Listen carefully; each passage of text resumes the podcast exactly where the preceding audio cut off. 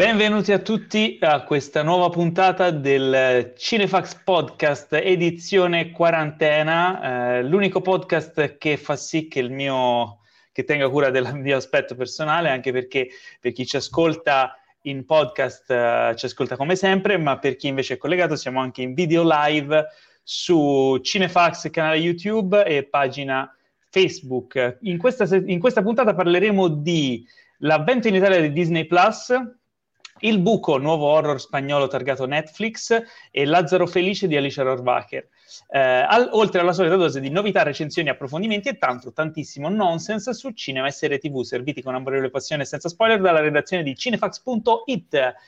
Qui vi parla Paolo Cellamare in studio con uh, tre e non in studio in realtà, in collegamento con tre agguerriti colleghi, il fondatore e direttore editoriale Anime e Pilastro di Cinefax e colui che vorrei che fosse il mio Virgilio se fossi perso tra le piattaforme dell'intricata guerra dei flussi, l'inestimabile Teo Yusufian.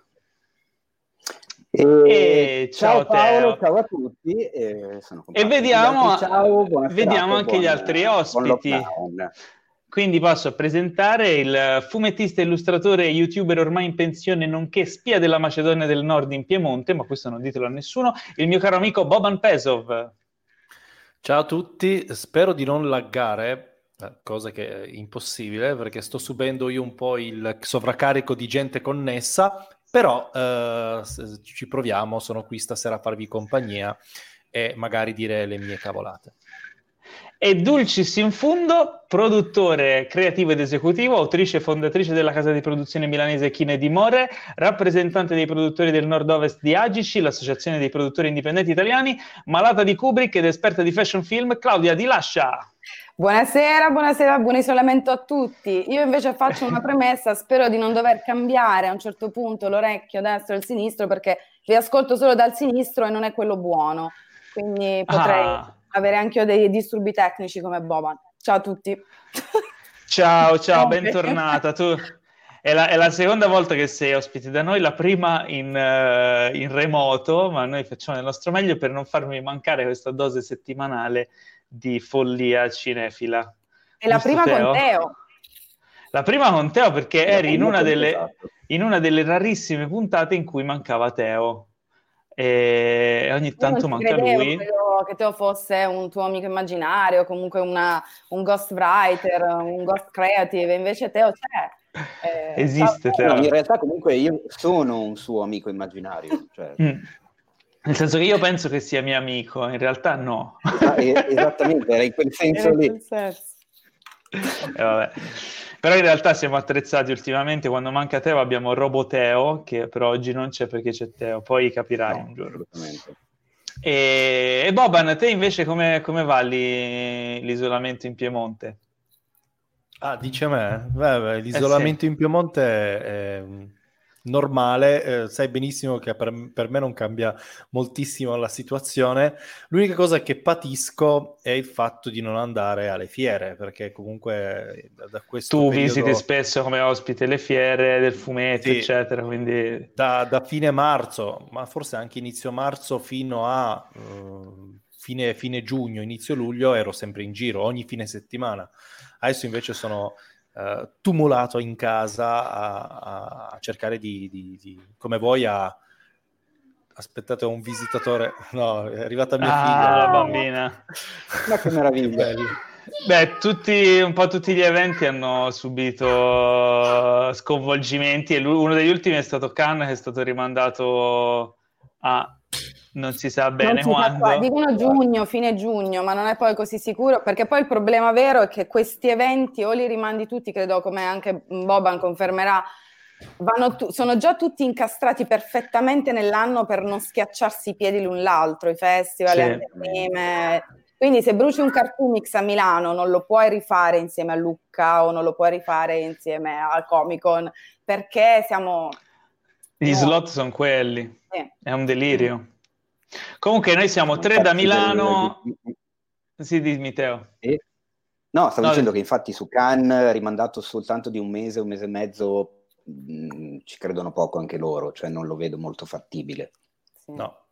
Ma no, in ogni caso anche le Olimpiadi, quindi uh, figuriamoci. Discorso, ad esempio, io, io, mi baso a livello fieristico anche il fatto di ammucchiarle tutte assieme nello stesso periodo, ma poi sono fiere che accolgono veramente un gran numero di persone. In primis non credo ci andranno tantissime persone a queste fiere, quindi è un fallimento alla partenza.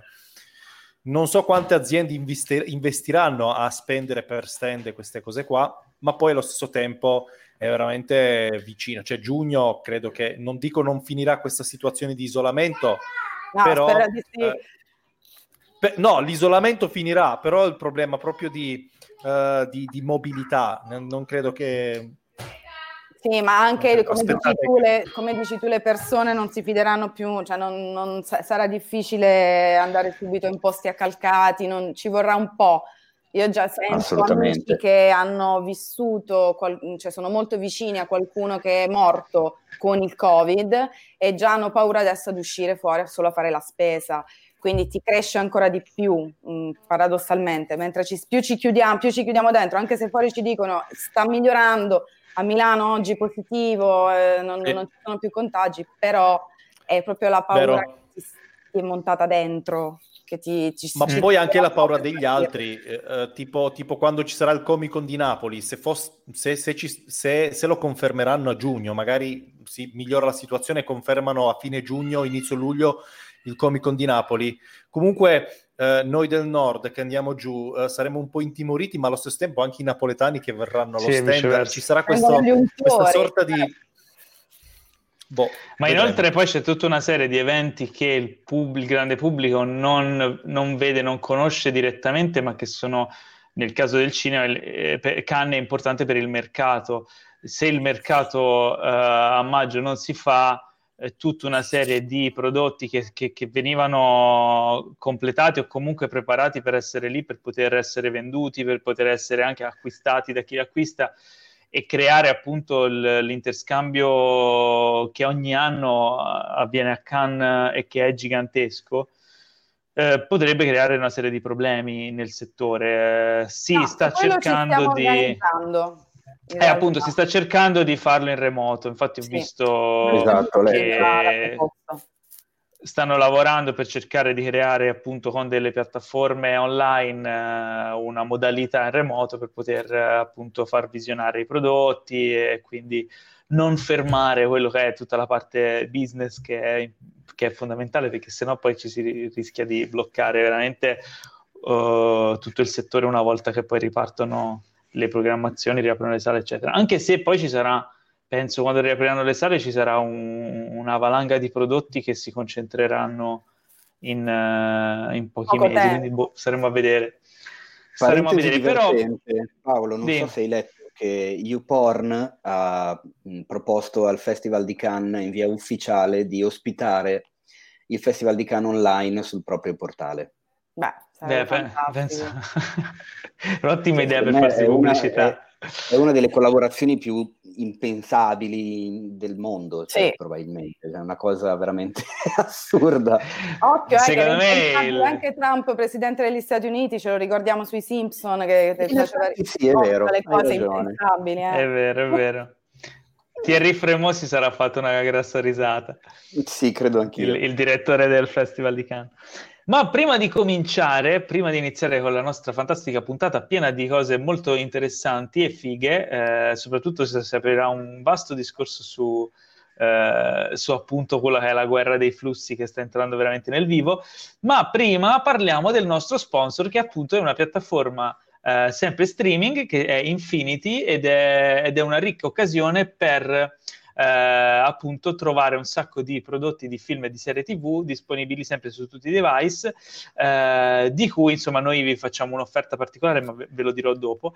Eh, ogni settimana su Infinity c'è un film premiere, che è una delle ultime novità in anteprima per sette giorni, e questa settimana dal 27 marzo al 2 aprile ci sarà Godzilla 2 King of the Monsters, che, che è un... film preferito allora, è l'apoteosi degli schiaffazzi tra mostri giganti giapponesi. Quindi, se avete una bella TV gigante e, e volete farvi due risate e vedervi veramente l'apocalisse fatta a mostro gigante, accomodatevi ed è il film per voi. Eh, inoltre, la pellicola dal catalogo Infinity di cui vogliamo parlare oggi è niente po' di meno che Dunkirk di Christopher Nolan, che è in esclusiva adesso su Infinity. Quindi, beh, che filmone, eh? L'avete visto tutti, io Dunkirk? La, sì. Io lascerei parlare gli ospiti. Cosa ci dite di Dunkirk?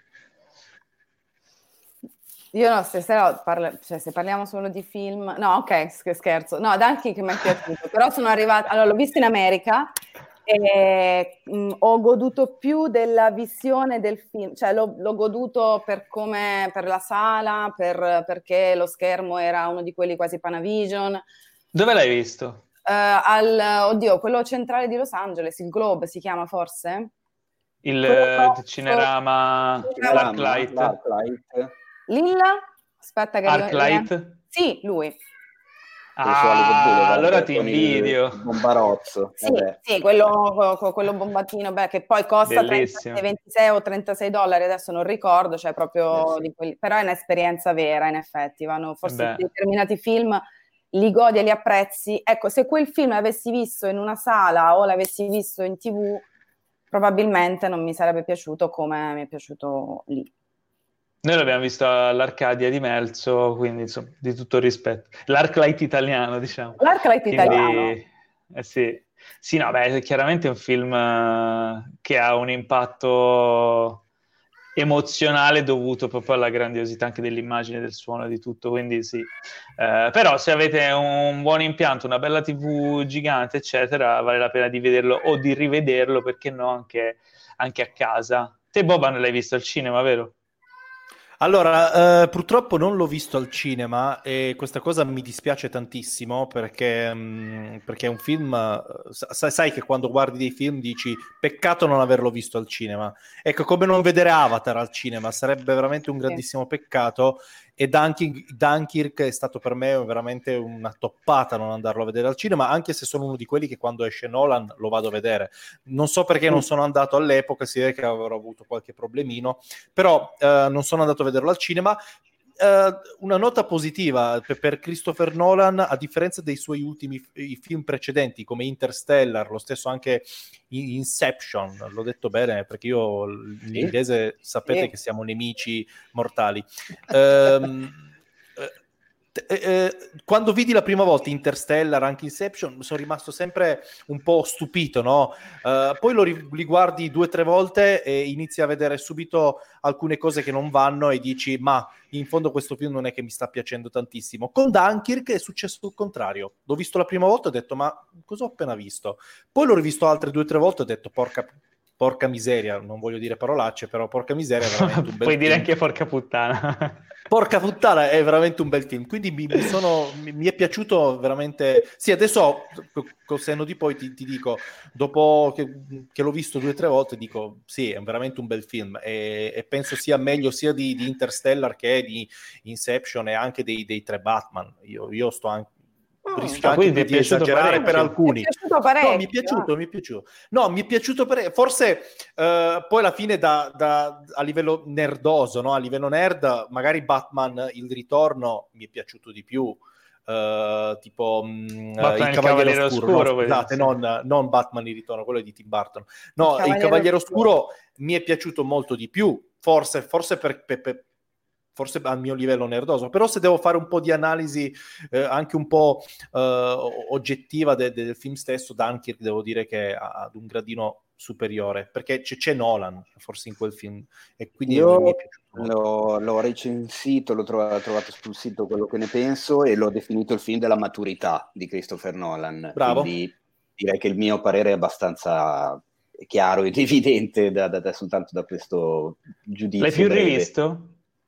L'ho rivisto eh, esattamente come ne dicevi tu poco fa, l'ho rivisto in televisione, viene sicuramente depotenziato dal punto di vista audio e video perché comunque non è immersivo come eh, al cinema, è un film che è pensato per la visione cinematografica, ma perché poi sappiamo come la pensa Nolan sulla visione cinematografica, quindi è anche normale che il suo lavoro eh, poi diventi evidente proprio nel, nel, cioè il suo pensiero diventa evidente nelle sue opere. Eh, però ribadisco, ribadisco rimane un gran film. Ti faccio l'errata corrige, eh, mi hanno scritto era il DOM, non l'Arclight, il, il, cinema, il cinerama. Ah, ok. Il DOM. Ok, Ma non è lo sì, stesso. ma credo che, credo che sia Forse lo stesso. Eh. Ramadom, sì. Perché sì. Artlight in realtà è un, diciamo... È, la catena che l'ha acquistato. Catena. Secondo me potrebbe essere lo stesso, però non vorrei sbagliarmi. Comunque, beh, niente, anche se Boba non l'ha visto al cinema l'ha potuto apprezzare lo stesso, quindi sia che l'abbiate visto, sia che non l'abbiate mai visto, Dunkirk è su Infinity e con eh, il codice sconto Cinefax avete due mesi gratis, quindi potete provare, guardare, fare quello che volete, disdire quando volete, quindi massima libertà, provatelo e poi insomma, non ve ne pentirete. Ma andiamo avanti. Allora, Teo, abbiamo mm. il momento della domandona. Il momento della domandona, ah. che come al solito... Eh, Ti sei dimenticato di chiedere, ma... No, attenzione, no. io non okay. le chiedo apposta in questa versione eh, lockdown del nostro podcast, perché preferisco prenderle dalla diretta, perché sono più fresche. Giusto, sono... cioè giusto. È un'ottima scusa questa qui, bravo, mi piace. Vero, te... vedi, se tu, guardi, se tu, guardi, la chat ce ne sono già un paio, vedi? Cioè, quindi è subito Ce ne sono già un paio. Allora, leggimene una. Me, guarda, secondo me è una delle domande, eh, abbiamo l'ospite giusta per rispondere a una domanda del genere, visto che ci sarebbe veramente tanto da dire, e arriva da Giuseppe Ghirlanda che ci chiede, potete dirci qualcosa sulle ripercussioni del Covid sul mondo del cinema? Le stiamo ne abbiamo già parlato prima. Eh, stiamo... Esatto. Quali... Mm. Esatto, qui Claudia, tu sei la persona adatta per darci un, uh, un panorama ah. anche di quello che sarà poi il post, cioè l'onda lunga di tutta questa situazione. Esatto, io Magari... infatti, infatti, approfitto di questa platea per dire anche un po' quello che ho cercato di, di raccontare in sedi molto più istituzionali di questa, eh, perché c'è un lato positivo anche nel negativo che stiamo vivendo adesso, secondo me, sul lungo, sulla, sull'onda lunga. Mm. I piani sono incalcolabili adesso, cioè per dire proprio quello che capisce eh, mia madre e per spiegargli quali sono i danni non, non, miei della mia piccolissima casa di produzione, ma del cinema mondiale per, anche in Italia, Mission Impossible cancellato non è che HBO spenda due lire sul territorio italiano o gli americani quando vengono qui fanno i loro film e portano tutto da lì. Si spende tanto sul territorio. Quindi non fare un Mission Impossible 7 e 8 a Venezia o spostare produzioni di lunga serialità di Netflix ehm, per i prossimi, scusate, sei mesi, otto anche, diventa veramente un danno economico sul territorio italiano. Poi se guardiamo il cinema diventa, lo dicevamo prima, non eravamo ancora in streaming, diventa un problema anche capire le varie finestre. Dove vado? Esco prima di, uh, capisco se questo film, magari molti, molti produttori hanno, fatto, hanno prodotto, hanno investito tanto su un prodotto e hanno tenuto in cantiere qualcos'altro e sono fermi su tutte e due le, le piattaforme, sono fermi su tutti e due i cantieri. La, la questione uh, vera è che si spera che si possa trovare invece un nuovo pubblico, perché si sta educando tanto di più eh, il pubblico alla visione anche a casa, cioè mh, del film con la famiglia, del, guarda- dell'utilizzare la piattaforma anche come momento di confronto. Um, si cerca, è, è, quello il lato positivo che cercavo di dire subito in testa, cioè si può sperare in una nuova cultura del cinema, ma sempre più noi produttori indipendenti dovremo capire che il cinema di un certo tipo non lo possiamo più fare solo per il mercato italiano, cioè dobbiamo internazionalizzarci anche noi a un certo punto e questo è quello che certo. spero tantissimo. Se il pubblico adesso che a casa in isolamento si sta cubando ore e ore di serialità internazionale, perché non è che ne facciamo tanta noi, eh, probabilmente si sta anche educando a un certo tipo di cinema italiano. Quindi noi, i piccoli produttori indipendenti, che invece stiamo facendo davvero la lotta eh, dal basso per creare internazionalità nel prodotto italiano, magari cominciano ad ascoltarci anche i grandi, quelli che noi chiamiamo gli squali o i dinosauri, delle produzioni italiane vere, che poi sono quelli, ci conosciamo tutti, siamo tutti amici, sono, siamo sempre gli stessi, sono sempre gli stessi, mm-hmm. che prendono i fondi e che fanno i grossi film in Italia. Quello mi auguro. Mi auguro che si stia creando una nuova cultura cinematografica, mi auguro che ci sia un nuovo pubblico che sia affamato di contenuti e che ci sia una grossissima domanda di contenuti per cui a un certo punto sull'onda lunga esploderanno le piattaforme, esploderanno anche le nicchie, quelle che ora sono nicchie. Beh, interessante come approfondimento sul, sul tema. Tra l'altro in America ehm, hanno provato a non bloccare appunto la, la finestra dei, dei, dei, film che erano in sala nel momento in cui c'è stato il lockdown e eh, hanno, diciamo, su Amazon Prime hanno aperto una sezione che si chiama Amazon Prime Video Cinema eh, dove hanno messo già uh, film come Onward della Pixar, Birds of Prey, mm. uh, The Hunt, Invisible Man e altri, che erano appunto in sala, con un prezzo singolo di tipo di biglietto no? un po' più alto rispetto a quello che eh. sono i film eh, i normali acquisti digital, però hai diciamo il contenuto, diciamo una premiere. Eh, questa è una eh, strategia che potrebbe se la cosa si prolunga per molto, potrebbe essere adottata anche da, da più eh, major, eh, ad esempio anche Disney in teoria potrebbe sfruttare Disney Plus per fare una cosa del genere. Eh, però Sono dipende, bisogna vedere 20 anche... 20 dollari per 48 esatto. ore di noleggio. Oh. Bisogna vedere quanto ah, il pubblico eh, è, l'unico, l'unico problema uh, è, è, poi ciò che verrà do- il dopo, il dopo questa cosa qua, nel senso che uh, se, se, poi si abitua to- troppo il pubblico a, a, stare in casa, uh, si otterrà anche l'effetto un po' indesiderato del non portare più la gente al cinema. Il cinema diventerà veramente poi... Eh... Secondo me è al contrario, sai invece... Anche Boba, secondo me è il contrario. Secondo me in questo periodo molte persone, allora ti, ti parlo proprio a livello diciamo personale di, di, di, polso che ho la possibilità di tastare con la community eh, che seguo ormai da anni. Eh, c'è spesso la questione film a casa, film al cinema e moltissimi, purtroppo dal mio punto di vista, spesso arrivano a dire che preferiscono vederle a casa per una questione di comodità, che non c'è il vicino che rompe le balle, perché un sacco di altre cose.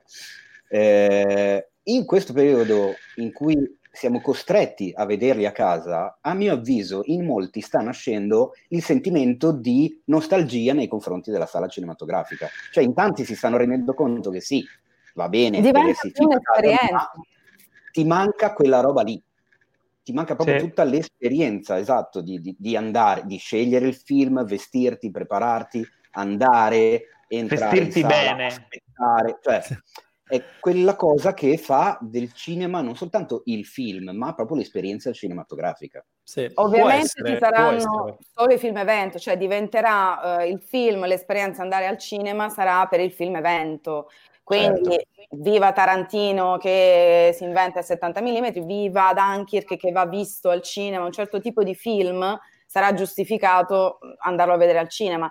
Il film d'autore, e su questo poi vi parle- parleremo infatti di Lazzaro Felice, probabilmente sarà visto in casa, cioè non, al festival avrà una sua finestra festivaliera ma non eh, spenderà tanti soldi un distributore per portarlo al cinema, perché ci saranno altre piattaforme per vederlo. Ma non è un, un peccato per il film, attenzione, non è, cioè, oramai io vedo a casa abbiamo più, anche più tecnologia di molte sale cinematografiche da adesso. Beh, c'è, c'è anche da, da, tenere presente che comunque magari io da autore cinematografico vorrei che il mio uh, film fosse valorizzato grazie alla sala e non solo alla piattaforma. Quindi c'è anche questo eh, A volte lì c'è anche un fattore vanità di, di molti Bravo, autori Paolo. che fanno, vero?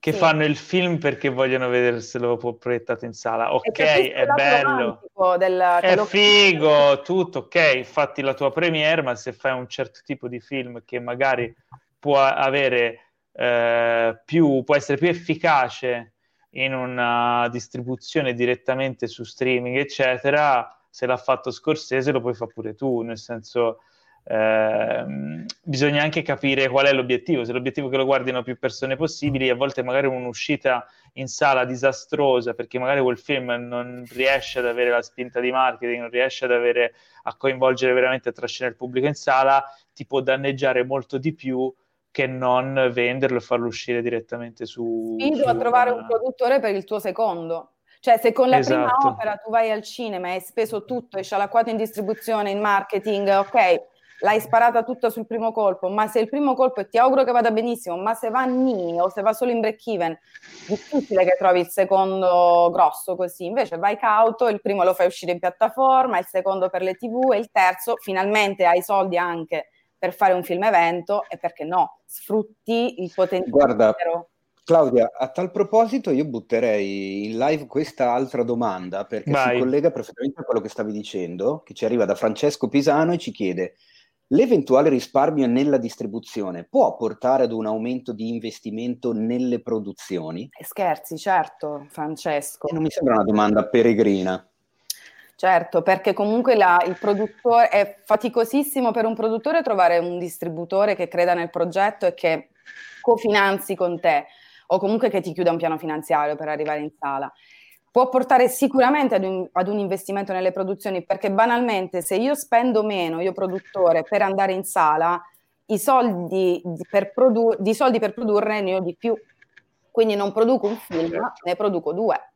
O uno. Che poi attenzione perché no, non vuol dire che se va su una piattaforma di streaming o va in digital, eccetera, non facciano marketing. È che la, no, l'uscita, certo. in sala, l'uscita in sala comporta dei costi comunque dei costi di distribuzione, non è soltanto un, un, guadagno. Quindi sul biglietto che voi pagate, la parte che va effettivamente al produttore è una parte molto più piccola del biglietto intero. Molto Quindi piccola. c'è da considerare questo perché c'è anche il, co- il, costo delle copie, il trasporto delle copie, cioè non parliamo dei costi per un film in pellicola. Mm, c'è ancora... Sì, fortunatamente tanto. si sono abbattuti molto i costi col digitale, però comunque sono son alti. Eh, ma sai che c'è un grande ritorno, Paolo, dalla pellicola adesso, anche un po' perché va di moda, sì. anche la moda adesso sta cercando di rigirare. Sì, sempre per il discorso ego del regista. È sempre eh. quello, eh, perché poi la qualità, eh, dire, adesso, da, adesso dà fastidio, vedo i ragazzi che, va, che, guardano un certo tipo di contenuto e dicono, ah, questo è vecchio, no, è un film fatto l'anno scorso, ah, ma perché sa così di vecchio? Eh, eh, mm. Il bello è quello, poi vaglio la Esatto. Anzi, costa tanto proprio per quello, tu ti capisci perché tra i vari cambiamenti che, che, sta portando questa situazione, a me l'altro giorno è venuta una domanda, l'ho, l'ho buttata nel gruppo Facebook della pagina di Cinefex. Fai tu la domandona? In realtà, sì, eh, ho scoperto, perché ho scoperto che in realtà se l'era già posto qualcuno il problema, eh, non, non, mi ero inventato niente. Beh, come sai Paolo, seguo parecchio da vicino tutto quello che riguarda la manifestazione degli Oscar, eccetera, eccetera, così per passione mm. da, da anni. E mi sono chiesto, con eh, tutti questi rinvii, tutte queste sale chiuse per settimane, se non mesi, in giro per il mondo e soprattutto negli Stati Uniti, se l'Academy non avesse già pensato a cambiare un po' la politica di ammissione per gli Oscar dell'anno prossimo, perché sai, ah, le regole prevedono che eh, debba andare in sala per un minimo di settimane nella contea di Los Angeles dal 1 gennaio al 31 dicembre, ma se la finestra non sono più 52 settimane, ma mi diventano 38, capisci che eh, non, non, è più la stessa cosa. E in effetti... No, quest'anno sì, agli Oscar ci vedremo candidati tipo i, i, peggio film, tipo i film usciti da gennaio a febbraio, basta. Cioè, Spen- Spencer cioè, Confidential questa... candidato. Ci sarà un'onda lunga, secondo me, di tutta questa questione, nel senso che l'anno prossimo, primavera prossima, quando ci saranno i prossimi eh, Academy Awards, ci saranno gli strascichi di quello che è successo quest'anno, per forza di cose, a meno che non cambino le regole, non so eh, però sì. in che modo, perché eh, a quel punto, come diceva anche Claudia prima, se tu sposti in avanti un evento, ti trovi eh, il resto poi schiacciato uno sull'altro. Ed è qui... possibile, cioè non, ci, non ci si deve, non, non, dobbiamo arrivare lì perché è stato difficile arrivare a questa situazione di equilibrio e credo anche Boban lo possa confermare sull'altro lato, sul, sul market e sulla nicchia fumet, fumetto, perché prima tutti si faceva la corsa per andare contro i grossi, quindi contro Venezia, contro Cannes, contro Berlino. Invece a un certo punto si è detto ma smettiamola Facciamo i mercati e i market quando i produttori sono liberi dalle produzioni e possono venire effettivamente a comprare e a vendere i loro film. Cioè ci siamo un attimino tutti adesso ridistribuiti. Se si torna a riaccavallarci mh, mm, non fa bene a nessuno, quindi questo non lo vorrà neanche l'Academy, non lo vorrà Cannes, non lo vorrà Venezia. Adesso quest'anno diciamo che sarà un cancelliamo tutto, ripartiamo da zero e riprendiamo dove abbiamo lasciato. Sarà un buco quest'anno, un buco per tutti gli eventi, da quelli sportivi a quelli legati all'intrattenimento come il cinema, la stessa cosa vale per il fumetto, la musica. Quindi eh, eh già i concerti, i, settori, i concerti, va, ma tutti i settori sappiate che comunque mh, sarà un anno da dimenticare e sarà un po' ripartire da zero. Uh, ci sarà purtroppo anche chi uh, farà la rincorsa, la cavalcata per poter approfittare della situazione e in qualche modo uh, trarne beneficio, perché comunque queste situazioni portano anche a beneficio a qualcuno, perché magari ehm, determinate cose, poi ci, ci, stanno gente che magari è molto più, più, capace di noi e studia il marketing 24 ore su 24, quindi troveranno l'escamotage, troveranno il punto ideale per poter infilare quell'evento, infilare quel, quella serie o quel film. Eh, e, e ci saranno anche quelli che giocheranno un po' sporco, ma eh, come in tutti i settori eh, funziona anche in, nel mondo del cinema così. Quindi staremo a vedere. Ovvio che eh, non solo ne risentono gli eventi, ma ne risentono anche i film, perché giustamente se si rinviano anche tanti film, ehm, uno, io che sono un produttore oppure io che, che, che, che sono un regista, perché poi lì eh, intervengono molte realtà, ci sono i produttori, ci sono i registi, magari c'è un attore che ha già scritturato un contratto con un altro film che doveva iniziarlo tre mesi dopo, certo. per, capite? rientrano talmente tantissime realtà in mezzo, ma anche colui che scrive la colonna sonora avrà magari firmato un altro contratto, poi gli si accade, diventa un caos eh, dove solo magari due tranelli non funzionano perché riguardano due o tre produzioni e va, va, va tutto a uh, destabilizzarsi. E questo porta ad altre spese, porta magari qualcuno che vuole portare il film e lo porta uh, terminato monco, lo, lo, porta magari non, non così, chi, chi si, si, si, magari si dice mi accontento così e staremo però, però c'è chi invece sta facendo festa e a parte l'industria dei videogame, la, l'Alzheimer che farà già mille film su no, tutte le, tutte le piattaforme di streaming. E, uh, so, perché adesso stanno avendo il boom, sono tutti a casa. Uh, Netflix ha registrato il 70% di uso in più della banda uh, e, ed è stato lanciato finalmente anche da noi Disney Plus. Quindi apriamo la sezione Alleluia. news con questa cosa qui Disney Plus, allora, no. eh, tu Claudia l'hai, l'hai, già provato? No, non l'ho già provato, però okay. so, Noi... so, so sei curiosa? Però, sì. Eh. Noi tre invece l'abbiamo, lo stiamo già testando da due giorni. Eh, sì. Ehm, allora, intanto io, io ho una lamentela perché non sono sicuro che sia stato aperto proprio a mezzanotte. Secondo me è, aperto tipo qualche minuto dopo. Teo eri, eri, già, eri già piantato lì a cercare. No, io allora, io in realtà, incredibilmente, quella notte lì stavo andando, avevo finito di vedere un film, era tipo l'una e mezza, e incredibilmente ho detto, dai, stasera vado a letto presto, perché di solito... No, non lo devi dire mai. Mezzo, io non vado a dormire. Poi mi è venuto in mente, ho detto, cazzo, aspetta però, il 24 magari c'è già Disney Plus, proviamo a vedere. Sì, perché lui lo c'è... chiama Disney Plus. Esatto, c'era già e sono andato a letto alle 5. Ecco. sì, c'era già. Com'è? Che cosa hai iniziato? Qual è la prima cosa che hai detto? No, aspetta, vedo questo. Che allora, la prima, la, la prima, cosa per una deformazione mia, diciamo... io lo so, io lo so. Star Wars. L'impero colpisce ancora. Ah, lo sapevo, ci avrei giurato. Mi sono visto l'inizio, mi sono skippato un paio di scene in lingua originale, eccetera, e lì ho scoperto con mio grande entusiasmo e mia grande sorpresa che eh, secondo me uno dei bonus ottimi di questa nuova piattaforma è stata la scelta di inserire, oltre al film, anche i contenuti extra che di solito ci sono eh, in un video, che è una cosa sulla quale io mi molto sono sempre bella, molto bella. Paolo lo sa, ne abbiamo, ne abbiamo già parlato spesso, che mi sono sempre chiesto come mai le piattaforme streaming non rilasciavano questo tipo di contenuti di cui io sono assolutamente appassionato, quindi scene eliminate, dietro le quinte, making off, commento audio su tutto il film. da lì ho scoperto questa cosa ed è questa cosa che mi ha portato a, ad andare a letto alle 5 di mattina perché sono andato a scartabellarmi un po' tutto il catalogo per vedere che cosa avessero messo di extra nei vari film che c'erano in catalogo.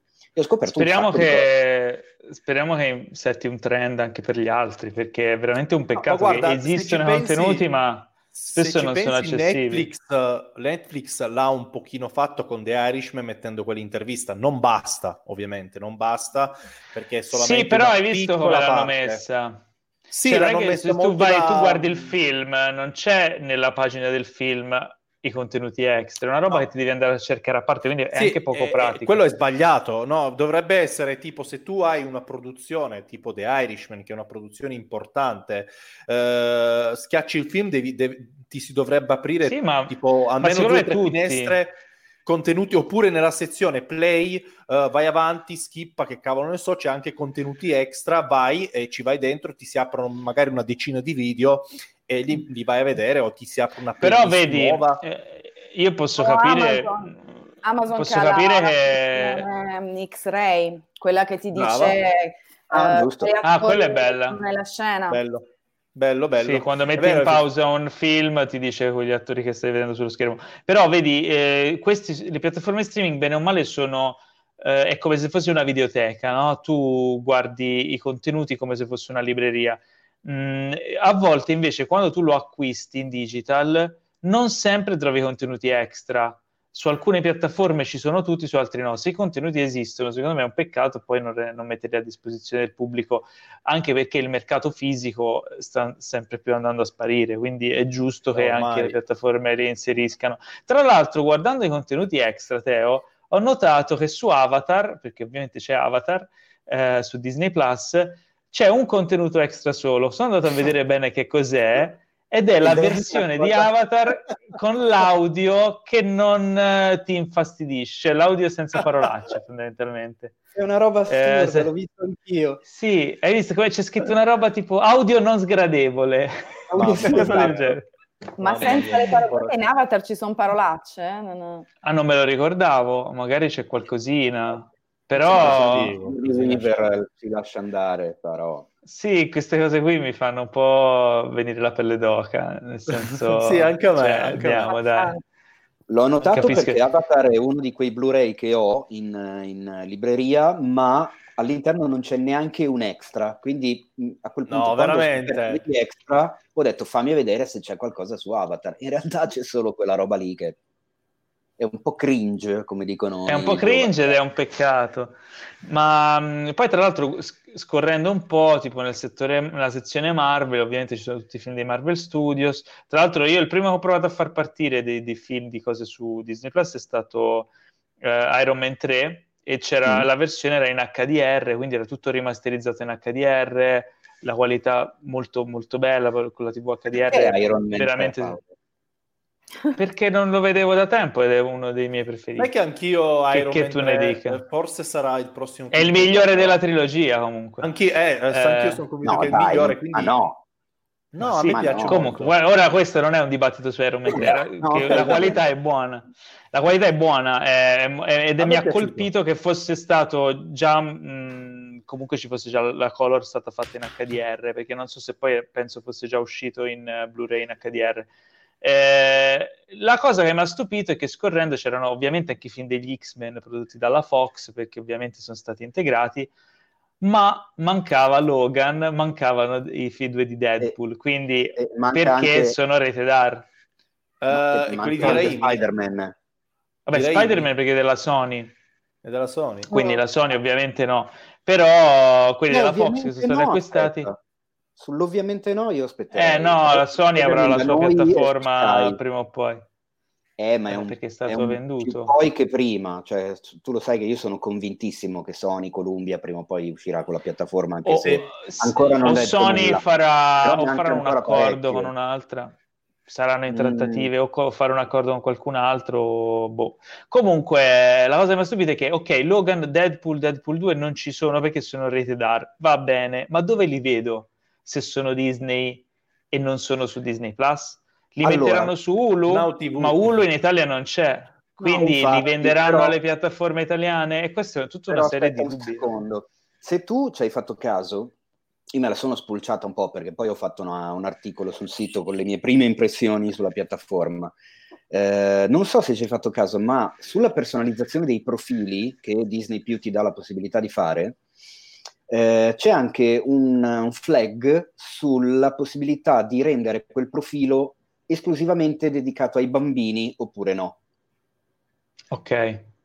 Attualmente Però... il catalogo della piattaforma è praticamente è, è, tutto destinato a un pubblico PG-13, quindi non no, trovo per adesso... È, la, è, un pubblico, la... è, un pubblico, family, il che vuol mm. dire che l'adulto lo guarda e c'è in casa anche il bambino.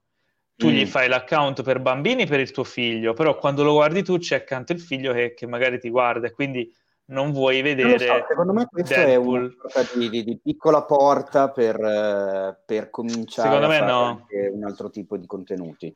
Secondo anche me dedicheranno. da noi non c'è. No, invece sì, secondo me, come sta dicendo Teo, eh. C'è una... perché altrimenti non, non si spiega. Comunque Disney è famiglia cioè no, ha tutta una serie di, di, diktat per lavorare con Disney o per fare un film che, sia, che abbia il bollino Disney, non è che puoi andare tanto intorno, cioè non, mm, ci sono, que- sono quelli i parametri di Disney.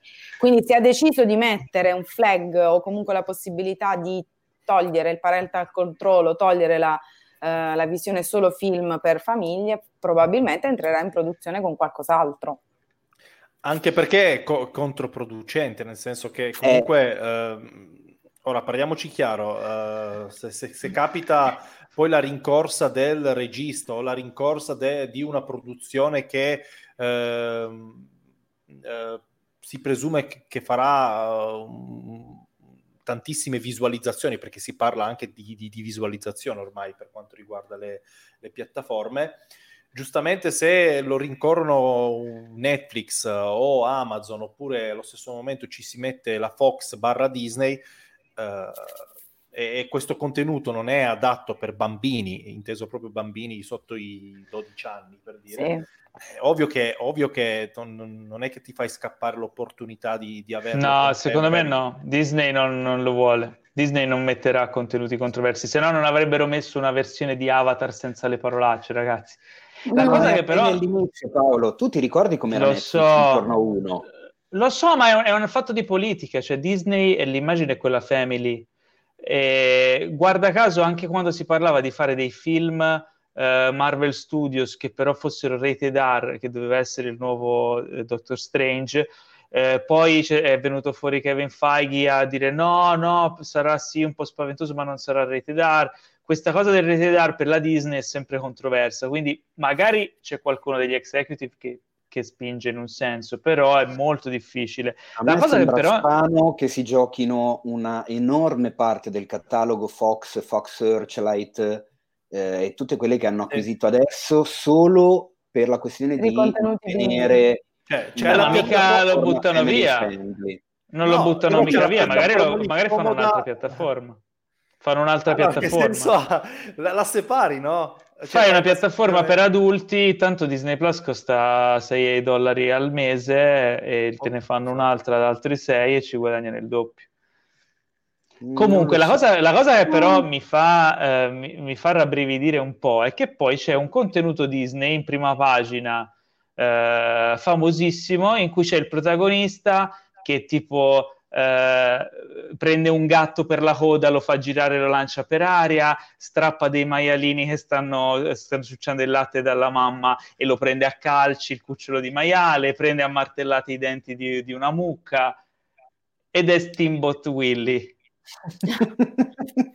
cioè è una roba agghiacciante c'è Topolino che fa queste cose qui che tipo se usciva oggi questo qui lo mettevano in croce che a, licenziarono James Gunn perché aveva fatto delle battute sui, sui pedofili dieci anni prima e poi c'è, capisco, io non l'avevo mai visto Steamboat Will intero, mi ricordavo no. solo la parte di Topolino con la barca, no? Non l'avevo mai visto tutto. Eh, la, la, prima cosa che ho visto integrale su Disney Plus, anche per inaugurarlo, è stato quello e, e sono rabbrividito, ho detto, ma cos'è sta roba? Cioè, a un certo punto inizia a fare violenza sugli animali. No? Te, Claudia, l'hai mai visto? No, ma di quanti anni è? Di, quando, di che anno è? È il, il primo corto di Topolino, il primo corto Mille, Disney. 1928, la nascita ma ufficiale. Ma proprio in bianco e nero, quello, di, quello che parte con la vaporetta. C'è lui. Esatto. Non mi ricordo che fa male agli animali, davvero, sono stata traumatizzata e l'ho cancellato. È agghiacciante. Cioè, cioè a un certo punto... No, adesso me lo andrò a Per far, far, suonare il gatto, tipo lo prende per la coda e lo inizia a far girare. Roba che se i bambini lo vedono, cioè, è, è una roba assurda. Prende questi maialini, li prende a calci, che i maialini stanno ciucciando il latte, li prende a calci, i cuccioli, e poi uno lo prende, lo, lo, lo strappa dalla mamma e lo, e lo calcia via. Ma cioè, delle cose... Ma no, ma non ha mai preso sì, a calcio sì. un animale. Topolino. Guardati... Fatevi un favore, guardatevi esatto. Steamboat Willy su Disney Plus, ragazzi. Perché Finché lo tengono, bello, perché a un certo punto lo toglieranno, secondo me. De- devo, devo, ammettere una cosa, una cosa, positiva di Disney Plus che a me è piaciuta tantissimo. Sono, uh, a differenza di Netflix, che certe volte mi trovo uh, veramente in confusione. Perché, perché, mi trovo confuso, non riesco mai a trovare quello che voglio. Invece Disney Plus ha, ha, ha diciamo un menu molto... Uh, eh, per forza tre ordinato. cose sì, vabbè che sono tre cose, ho capito, però anche se hai tante cose lo riesci a ordinare bene. E poi mi piace questa cosa di aver messo uh, durante il pe- uh, periodo di uscita degli anni, che ne so, c'è mm. Mickey Mouse... Divisione in decenni. E, divisione in decenni, molto molto bella sta cosa. Infatti poi quando ho messo Topolino negli annali Uh, ho anch'io guardato il primo corto animato ed è ah pensavo infatti quando poi sono arrivato a scorrere fino agli annali mi sono reso conto che sono un po' vecchio perché se sono cresciuto no quello, quello, quello, sì vabbè quello, quello sì, lo, se vai in anni a questo pensiero mi questo perse- pensiero riemerge ogni mattina che mi guardo allo specchio però quello non è un, è un altro discorso. no per, per dirti che sei cresciuto eh. con Disney che no, Disney, ma, ma in realtà in realtà per me, eh, eh, io l'ho preso non solo per me, ovviamente anche per mia figlia, perché la voglio abituare a determinate cose eh, della Disney, però purtroppo io ho tantissimi classici, li ho cannati, nel senso che io non li ho mai visti della Disney. Qual è un classico eh, Disney che proprio hai, non, hai, cannato, che non hai mai visto? Io eh, il Re Leone fino a qualche anno fa non l'avevo mai visto. Ok. Attenzione. Non ho mai visto il Re Leone. L'ho visto quando hanno messo la edizione in 3D al cinema, la prima volta no, che l'ho visto. prego, sei partito da, quel, cioè da quella È stata la prima volta e sono andato a vederlo al cinema in 3D. Giuro, il, la prima volta che vedo il Re Leone. La sapevo la storia, la sapevo a memoria, sapevo tutto del Re Leone, perché ormai non è che è una storia ormai sdoganata, però non ho mai visto il cartone animato. Sono andato a vederlo al cinema, ero uscito al cinema e ho detto: Ma sì, andiamo a vederlo. Era in 3D, film d'animazione in 3D. Prego, quindi di... adesso ti recuperi l'originale su Disney. No, no, no, lo recupero, ovvio che lo recupero. No, ma era l'originale, lo... solo avevano fatto la conversione 3D. A- avevano fatto, no, no, no, ti parlo del live action. Attenzione, non è il live action che, che è uscito l'anno ah, okay. No, ti parlo proprio del Leone nel 2014, mi sembra avevano, fa- avevano messo due, due, due serie solo, due o tre serie al cinema, Il Re Leone in 3D, cioè però il film d'animazione, però era in 3D. Ah, okay, convertito okay. con gli occhi stereoscopici. Un bel risultato. Uh, poi non ho mai visto, per me Aladdin, uh, fino a qualche anno fa, per me era Aladdin, era solo il ritorno di Jafar. Io non ho mai visto il primo Stai scherzando? Ma perché? Giuro. Ma perché oh, non, ho avuto, non ho no. avuto, l'infanzia magari... Oh, devo dire che io sono arrivato in Italia nel 96. Eh, ovvio che non mi potevo permettere di, di, chiedere ai miei genitori compratemi le cassette allora. della Disney. Non ce le avevo, non ce le avevo. Io non sono affatto ah. di parte, eh, no. te, te, te, te l'hai tatuato, devo è tatuato addosso il genio, quindi il primo Aladdin, e vi dico come l'ho avuto, era su Rai 1 durante, sapete che all'epoca durante le, uh, Natale davano i classici Disney, alcuni classici Disney, mm. e io ho preso la cassetta, l'ho registrato e l'ho proprio sbriciolata, quella cassetta furia di guardare, di guardarla, quindi per me Aladdin è sempre stato il ritorno di Jafar, come se fosse il primo Aladdin, perché l'ho visto io per primo. Poi Aladdin, quello lì che conosciamo tutti. Ovvio che io mi ricordo di averlo visto a pezzettoni da bambino, ma non l'ho mai visto per intero, quindi l'ho mm. rivisto qualche anno fa, anche Aladdin. Adesso sto recuperando alcuni classici, tipo La Bella Addormentata, io non l'ho mai visto. Bello, la bella Ma anch'io, guarda, anche a me ne mancano tanti. Infatti, l'ho fatto anche eh. per recuperare. Anche Cenerentola, l'ho visto da bambino quando ero ah, Vabbè, allora cosa hai visto? Facciamo prima dire no, no, no, per, ma era solo... allora lo conosco Cenerentola, l'ho già visto. quelli che hanno visto Red e Toby, allora, oppure l'investigatopo. No, no, nella piccola Quello l'ho visto. No, io. quelli che ho. Allora, il mio preferito è sempre stato La spada nella roccia e non c'è su Disney oh, Plus. Ma, bellissimo. Ma, che, ma non ecco, c'è. apriamo questo ah, discorso. Ci sono non un c'è. sacco di cose non che c'è mancano. Mulan, non c'è Mulan, non c'è, non c'è La spada nella roccia. Ci sono e un sacco di cose che mancano su Disney Plus. E, e, quindi ci sono state un po' di polemiche. Infatti, questa è una cosa di cui volevo parlare. Ad esempio, ci sono alcune serie, per esempio DuckTales, di cui ci sono solo 5 episodi. Tu lo vedi sul catalogo ah, yeah. e pensi ci sia tutto, invece ci sono 5 episodi della terza stagione, cioè quindi cose sparpagliate. Mi, mi, volevo fare Disney Plus, io partivo dai DuckTales, era il mio eh, motivo. Eh, cioè, il catalogo sembra vastissimo, in realtà poi ci sono delle piccole lacune. Sicuramente, come dicevate, ho... Che... diritti e esatto. licenze che sono ancora attive. Ma lo Però hanno uh, vi ricordo, uh, a me uno dei miei corti animati, che non sono corti, è un semi-lungometraggio no? della Disney, con Topolino, Paperino e Pippo, quello del fagiolo magico. Non c'è. Sì. Mm-hmm. Non c'è. Non c'è su Disney Plus. No. Beh, allora ragazzi, ci, comunque... ci sono rimasti di... o, o, che io non l'ho trovato e che sono di base. Io di base, allora, eh, riprendo il discorso che stavo facendo prima. Io mi ricordo Netflix appena arrivata in Italia, perché l'ho fatta, eh, mi sono iscritto il giorno 1 che è arrivata Netflix in Italia, perché l'aspettavo, conoscevo già la questione della piattaforma streaming e tutto quanto. Netflix all'inizio era messa molto peggio di Disney più di come hanno esordito loro, ma non ce lo ricordiamo. Adesso no. siamo abituati, dopo cinque anni, siamo abituati ad Amazon Prime Video, siamo abituati ad altre piattaforme, quindi è arrivata Disney e siamo convinti che debba essere tutto perfetto e preciso. In realtà è normale che sia così. Molte cose mancano, ci sono dei buchi, ci sono dei buchi sul, su, sui film Marvel, sulle, sulle, stagioni delle serie, eccetera, perché ci sono in questo momento dei, delle licenze, degli accordi presi precedentemente che sono ancora attivi. Quando Però ci fa, ci, fa notare, ci fa, notare, il nostro ascoltatore Marco Super Trump che ci sono più classici Disney sul, suo, sul tuo braccio che su Disney Plus.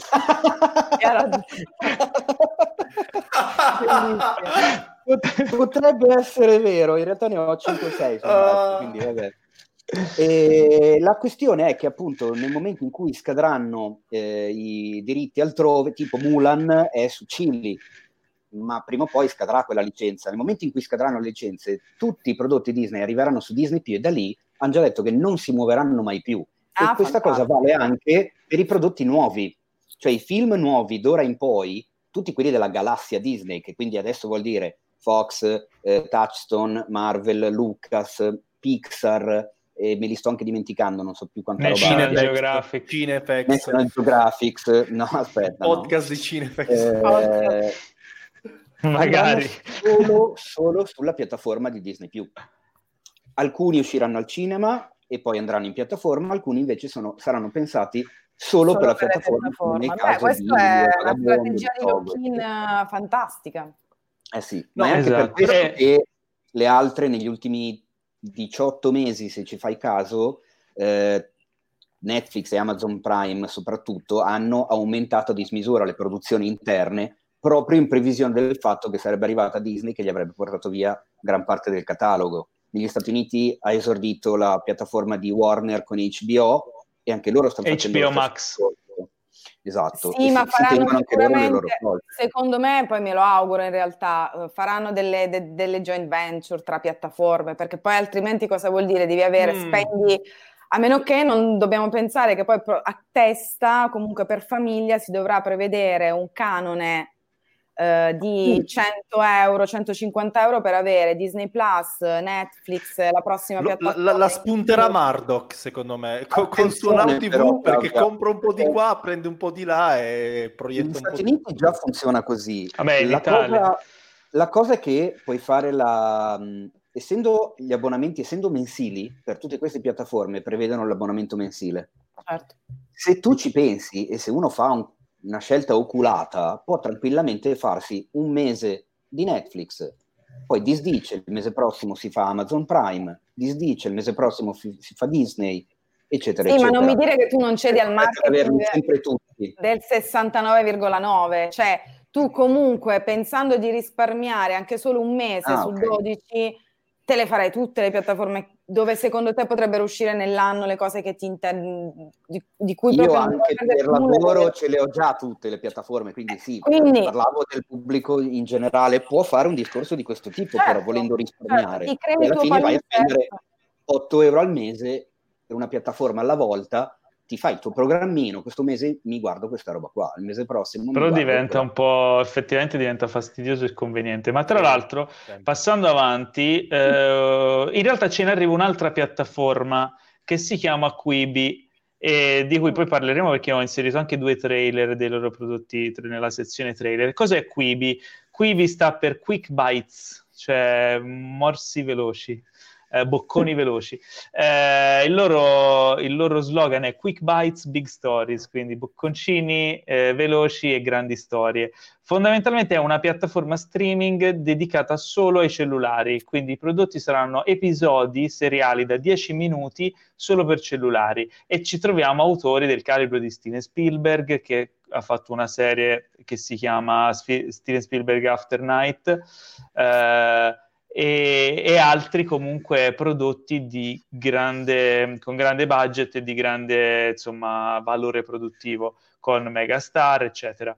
Um, la loro filosofia appunto è quella di sperimentare su qualcosa di narrativo e di alto profilo che però sia fruibile e quindi pensato per essere visto sui cellulari. Ad esempio, la serie di Spielberg può essere vista solo di notte, solo quando tramonta il sole, prima non te la fa vedere sono degli, ci sono quindi c'è un livello di sperimentazione che potrebbe portare appunto dell'innovazione, perché no?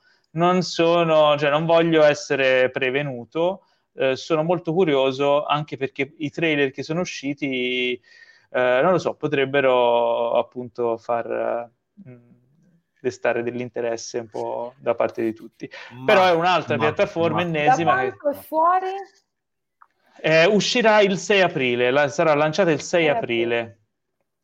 E... Ma anche, sposeranno anche sta, sta, famosa leggenda metropolitana, che non so se è una leggenda, il fatto che usciranno film anche in verticale. Ah, no, no, no, non sono in verticale, non sono no, in verticale, no, sono in orizzontale. Aspetta, no che era girata sta voce che c'era, c'era, qualcuno che ipotizzava che ci fossero... Ma eh... sì, hanno fatto anche un festival dei film in verticale, cose, però sono, sono no. un po' delle trovate che lasciano il tempo che Restano trovano. Il formato... comunque sempre nel, nell'ambito delle sperimentazioni. Non, no, non... però sì, attenzione, eh, stiamo par- no, attenzione. dato che stiamo parlando di qualcosa che verrà visto sul cellulare, il pazzo regista magari un po' un po' folle e che vuole in qualche modo uh, sfruttare anche la verticalità del cellulare, dato che si guarda sul cellulare, se ti fa una miniserie da 10 episodi, ognuno dura 6 minuti, 10 minuti, dove si guarda tutto in verticale, Uh, dite quello che volete, ma potrebbe succedere. Una serie? Sì, sì, sì, sicuramente. Una serie, no, no, non proprio un film mini da, episodi, da no. al cinema, no, no, dei mini episodi completamente da vedere in verticale. Sì. Beh, un allora, film non ha senso perché mm. se è in verticale implica che ce l'hai in mano, no? E quindi Beh, guarda un intero film con il cellulare in che mano. Che cosa? Il cellulare? Eh. Sì. sì, non un film porno, Boba.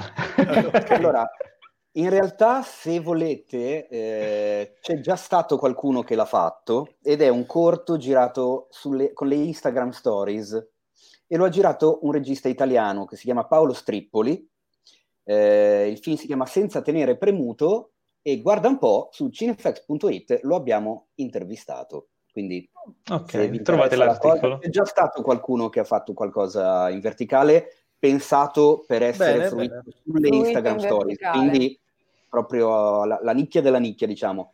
Siamo nell'ambito chiaramente delle, delle, sperimentazioni totali, anche perché non si può fruire in nessun altro modo un film in perché verticale. Se, se, se, guardiamo la sperimentazione un po', un po più a livello a livello cinematografico, quindi eh, parlando di, di, registi grossi, ricordiamo era Soderbergh no? che, che, aveva fatto uh, i film girato, uh, ecco, l'aveva girato, girato con l'iPhone, l'iPhone. iPhone. Sì.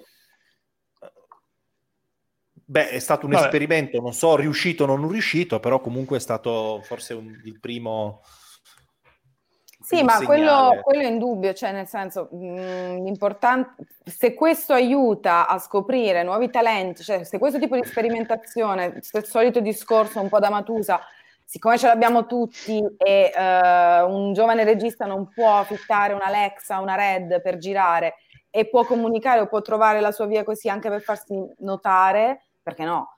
Ci saranno sicuramente dei festival tra un po', come c'è il festival del VR, tra un po' ci sarà il festival del col verticale o il festival della miniserie Stories 6 uh, minuti, non lo so, 15 secondi, cortometraggi che, che, che scompaiono, devi ricordarti o devi ricostruire tu di stories in stories e alla fine devi scoprire, cioè c'è un, hook finale che ti fa il lancio per un cortometraggio, per un film, quello sì, ma come sperimentazione, come marketing, di, vedo veramente esatto. difficile fruire in verticale di un film. Sì, no, io, io è, ti, pa- ti parlo, ti, del ti parlo uno che pot- cioè. gli potrebbero sanguinare gli occhi se vedesse un film. Eh, eh, già io, cioè, esatto, già io sto facendo fatica, non, non, riesco a mettervi in full, screen, in full screen e vi vedo piccolini in quattro monitor e sto, faccio fatica. Ma non ti perdi nulla. Non affanno. Così sembriamo più belli. Allora, andando avanti, continuando, l'ultima cosa sul, sulle piattaforme streaming, c'è stato in questa settimana un po' di confusione relativamente a un comunicato di Netflix che ha detto che siccome c'è stato questo incremento dell'utilizzo di banda in generale eh, in Europa, eh, avrebbe limitato la qualità dello streaming dei propri prodotti no, in modo da preservare sbagli. una parte della banda. Fammi no. finire. Questa è la, è la, prima notizia che è uscita. Poi in realtà il comunicato ufficiale di Netflix eh, ha chiarito che ehm, la limitazione comportava soltanto l'eliminazione. Allora, bisogna spiegare un attimo. Netflix, eh, ogni contenuto, eh, al di là del, dell'abbonamento che voi abbiate, se, se, avete l'abbonamento, ad esempio, che vi permette di vedere i contenuti in 4K piuttosto che in HD, ogni formato contiene in realtà vari livelli di qualità a seconda del, del vostro segnale, della, della vostra banda, della, della, quantità di banda che avete a disposizione e anche dei momenti, perché la quantità di, di, banda può essere variabile a seconda del traffico. Quindi, se voi lo state vedendo in 4K, non c'è un solo tipo di 4K, ma ce ne sono tipo 4-5 di qualità diverse, così anche in HD e in SD. Eh, loro cosa fanno? Praticamente hanno disabilitato le qualità massime assolute dei vari formati. Probabilmente non vi renderete neanche conto della differenza, quindi non vi allarmate se magari state pagando di più per avere i contenuti in 4K, non vuol dire che, come avevano scritto dei primi giornalisti sbadatelli, eh, i, i contenuti saranno solo in SD, questa è una boiata. In realtà sarà semplicemente limitata la qualità massima a una qualità leggermente inferiore che molto probabilmente non noterete neanche. Quindi volevo chiarire questa cosa, visto che c'è stata un po' di disinformazione, come spesso amano fare la stampa italiana. Ma ci no, siamo noi e poi però per Netflix è stata un'ottima, un'ottima, pubblicità, cioè se vogliamo... Beh, insomma, inizialmente ah. no, perché molta Ma gente perché... si è presa male. Sì, però comunque c'è quella, quella, quella, roba di dire ma come non hai, non hai, Netflix? Cioè non sai di questo problema che attanagliano ah, certo. tutti. No. Ma in realtà il comunicato vero di Netflix originale hanno detto state intasando la linea di Boban Pesov, vi prego, dobbiamo abbassare la linea. Beh, tanto tu già lo vedi in SD, i film già li vedi in SD. no, in realtà po'. Netflix ha il pregio, a differenza di Amazon, a differenza anche dello stesso Disney Plus, mi sono accorto, oggi ho avuto un calo di, di connessione, Netflix continua a avere eh, continua sempre a pesarmi di meno rispetto sia ad Amazon rispetto sia a Disney Plus. E non so, fa magie Netflix anche con una connessione no, beh, tec- brutta, uh, a livello tecnologico la piattaforma di Netflix è veramente a livelli Netflix e, e Pornhub sono quelli che riesco a vedere meglio. Ok, ci fa piacere saperlo. Quindi potresti vedere se facessero no, l'accordo no Dovresti, dovresti, provare YouPorn perché magari se fanno l'accordo con Khan eh, riesci a vedere sì, anche... uh, oggi ho guardato una cosa in comune tra Pornhub e Netflix. Si chiama Il Buco uh, l'ho cercato su entrambe le piattaforme e mi sono guarda che forse erano due film diversi. Beh, quindi dopo, dopo due, ce lo sono due film diversi dopo ce lo re- recensirai no? e voglio sapere noi, noi, noi, e noi dobbiamo scoprire dalla tua recensione quale dei due sei quale delle due non sarà difficile, credo. Allora, un'altra Devo notizia. che se, sempre... su, uno, su, uno, ci sono rimasto neanche due minuti, quindi potete capire. Posso, posso capire eh, immaginare o era quello di Netflix. Eh, allora, Ennio Morricone. Non come è andata a finire il film. il, nostro, il nostro caro Ennio Morricone ha detto la sua sulla situazione eh, gente che canta fuori dai balconi durante la quarantena. Ah sì, me e... lo sì. Te lo sei verso. Col suo fare che uh, spesso gli, gli confà un po' di essere così burbero, vecchietto, eh, incazzoso, boomer, ha detto... dillo, dillo. La musica adesso non consola, i canti sui balconi mi fanno simpatia, ma oggi sono inopportuni. Mm. E lui, diciamo che non, è, non, ha apprezzato, probabilmente c'era diversa gente stonata, e quindi lui vorrebbe, vorrebbe, del silenzio per appunto per meditare, meditare per fare della Questa cosa... Voi avete cantato fuori dal balcone? No, ma ho Manco ripreso quelli cazzo. che cantavano. Vabbè, hai fatto il reportage. Ho fatto il reportage. No, non sono... Te, te Boban, c'hai le vigne davanti, quindi... Ho le vigne davanti. Io posso uscire fuori dal balcone, scorreggiare, ruttare, nessuno mi ecco. sente. Quindi... però, però c'era tanta gente, almeno io vivo abbastanza sì. centrale a Milano, zona Sant'Agostino, ce n'era di gente sui balconi, soprattutto sull'inno di Mameli, devo dire, più che sulle canzoni sì. che lanciavano... Che poi tutta questa storia poi ho scoperto, non so, ditemi voi se è vero o no, ma l'ha lanciato Fedez e la Ferragni? Cioè è stata non so. lanciata da loro, vediamocele tutti alle 18 sul balcone a cantare Felicità e Azzurro, o è stato... Non lo so, non lo so, non, non, non lo so. Ne sarebbe parlato abbastanza, eh, te lo dico. Non, non è quello, non credo.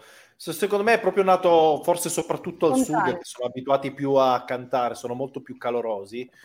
Ehm, secondo me è una, è questi stereotipi razzisti. Boh, ma infatti, no, anche perché, perché insomma, cioè, sono terronissima, ma ti assicuro, siccome abbiamo iniziato, l'onda è iniziata a nord, che non c'era, so, non c'era quando, giù, che te no, metti a cantare quando, isola- hanno isolato la Lombardia, eh, il giorno dopo hanno isolato tutta l'Italia e quindi già da, que- già, già da subito, eh, anche, anche, nel sud, comunque non si poteva fare quello che, che, che si voleva. Quindi tecnicamente tutti stavano già chiusi in casa e do- dopo due o tre giorni è uscita la cosa dei, dei, balconi. In realtà secondo me è stata Barbara D'Urso perché intervistando la gente... maledetta. Però dai, alla fine io penso sia una cosa carina, almeno la gente vede che gli altri ci sono ancora, che non sono rimasti so, completamente me, da soli. Boh, io mm, no, non mi fa né caldo né freddo, come hai detto tu, io mi trovo in aperta campagna, quindi tecnicamente a me non, non mi tange la cosa. Va bene. Uh, invece altra notizia che non so come prendere uh, è che Weinstein è stato è risultato positivo al coronavirus in carcere. Uh, c'è stata una polemica perché ehm, Jimmy Kimmel nel suo monologo ha detto è ora una buona notizia e ha detto questa cosa qui che mi sembra un po'... Ora capisco che gli americani siano iperaccaniti e Weinstein, sic- Weinstein sicuramente non è una persona incommiabile e tutt'altro, sì. però mi sembra un po' eccessivo. No, eh, più che altro magari... detto comunque in satira Jimmy Kimmel, non credo che l'abbia sì, detto. Sì, sicuramente, però, però diciamo che ha creato un po' di, di, di scalpore. Sì, più che altro eh, è una battuta che, che, può essere magari vista un po' con, con, con simpatia, magari anche con antipatia, non so non, non, dipende un po' dai punti di vista. Più che altro per, per, per logica eh, non festeggerei tanto perché ci sono anche altri carcerati lì dentro, esatto. Agenti, così, che vanno a contatto con Weinstein e quindi uh, non, non, non, è... Non ci sono altri carcerati che magari sono brave persone. Eh, esatto. eh. E sti cazzi. Teo mantiene il suo silenzio, ma invece Teo ci devi fare una, un annuncio. Di che tipo? Aspetta, mi, eh, mi so, tu sai tu che ci devi fare. Come? Tu, tu, ci devi fare un annuncio, un annuncio relativo ah, alla quello... quarantena. Ah, attenzione, sì. Allora, diciamo che mi è venuta un'idea bizzarra e bislacca e vediamo che cosa succederà. Ho deciso di lanciare il Cinefex Quarantena Film Festival. Mm. Che cos'è? Che cos'è? È un festival aperto a qualunque tipo di, di prodotto audio-video, quindi nessuna limitazione di durata, di genere, di lingua e di formato eh, dedicato ai prodotti ehm, caserecci nati dal 1 gennaio 2018 in avanti, giusto per non fare cose eh, troppo antiche, ma per dare modo mh, sia ai filmmaker sia al pubblico di passare questa, questo periodo di lockdown e di quarantena magari in maniera un, un po' diversa. Quindi sempre tornando al discorso del fatto che siamo costretti a casa eh, e ci guardiamo un sacco di film, potrebbe essere l'occasione giusta per guardare anche un altro tipo di film che magari sulle piattaforme streaming eh, più blasonate non si vedono e che magari non avremmo modo di vedere. In questo momento in cui tutto è chiuso, perché non dare modo ai filmmaker di proporre le proprie opere che non possono fisicamente in questo momento andare a nessun festival e allo stesso tempo al pubblico di poterle vedere da casa propria. Quindi nasce su eh, Film Freeway, il, il, primo giorno è il 26 marzo, partiranno le, le, le, le submission, quindi il festival è aperto a chiunque voglia partecipare, l'iscrizione è assolutamente gratuita, quindi non dovete pagare niente per iscrivervi. Eh, tutti i film, tutti i prodotti verranno votati da una giuria, che è fondamentalmente la redazione di cineflex.it più qualche altro collaboratore, eh, e ci sarà una prima selezione eh, che vedrà alcune opere particolarmente meritevoli avere visibilità sul sito per essere votate anche dal pubblico. Quindi il Cinefex Quarantena Film Festival avrà due tipi di premi, quelli eh, della giuria riservati a tutte le opere eh, presentate, che saranno miglior film, miglior regista, miglior sceneggiatura, attore, attrice, fotografia, montaggio, documentario, cortometraggio e mm. film di animazione, e il premio del pubblico che riguarderà il miglior film, miglior attore e miglior attrice, molto più semplice. Cosa vince? Chi vince? innanzitutto visibilità eh, con articoli sul sito e interviste, comunque possiamo vantare un, un pochino di visibilità tra sito e social e la compartecipazione di Cinefex nella prossima opera prodotta dallo stesso produttore che vincerà il primo premio, il premio di miglior film. Questa è l'idea generale per... Ma dai, io mi, sei, mi, son, mi segno tutto e spero Marta, se ci stai ascoltando, cortometraggi a Cinefex Festival subito dal 26 del lunghi, assolutamente. Ma, tieni, ma è, sarà aperto solo per la quarantena, cioè poi come mh, mm, chiude a maggio, chiude, non sa, non sa manco Conte quando, fin quando ci tiene dentro, come facciamo? La deadline è il 4 maggio. 4 maggio deadline di submission o il festival, la, la, il vincitore? No, de- allora aspetta, te, te, lo vado a rivedere così. Cioè, io posso iscrivermi dal 26. Su Film Freeway lo trovo aperta la piattaforma e posso iscrivermi col mio film, col mio corto, con la mia... il 26, dal 26 di marzo. Chiude la, la, submission il 4, il 5 allora, maggio?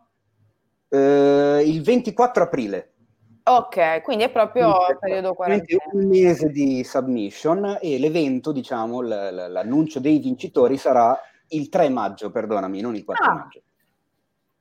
Vedi? Ci sono, c'è un regolamento delle limitazioni, probabilmente saranno scritte sulla pagina, quindi poi andatevela esatto, a leggere. C'è, c'è, tutto scritto sul sito di Film Freeway, lo trovate, Cinefex Quarantena, Film Festival, anche il logo ideato dal solito Drenny è abbastanza eh, chiaro e identificativo della cosa, ci sono tutte le regole, i termini, le specifiche tecniche, eh, in italiano e inglese, quindi è, è aperto veramente a qualunque tipo di prodotto, stop motion, di super 8, eh, digitale, corti, lunghi, animazione, live action, qualunque cosa, mandate roba in modo da avere un, un, un parco eh, di opere audiovisive da, da, da, sfruttare, sia per chi le fa, sia per chi le guarda. Ma che bravi!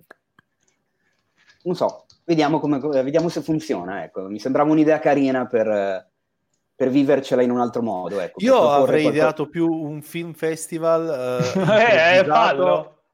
No, aspetta, io avrei, no, non, de- non dico che io avrei, avrei, aspetta avrei proposto tipo le cose proprio fatte sul momento qua durante la quarantena e farti inviare le, le peggio cose sarebbe visto. Beh, ma sai che ci sono tanti, cioè adesso c'è, uh, leggevo stamattina Salvatore sta raccogliendo materiale perché vuole fare un film evento. Ma Salvatore è da una vita che raccoglie sempre eh, materiale. Lui anche raccoglie. è sempre lì che raccoglie lui. Insieme, li, la, li lascia, lascia, un pacchettone di hard boh. disk su una scrivania di un montatore e dice ma vedi un po' tu, ma metti insieme qualcosa qualcosa che qua qualcosa c'è.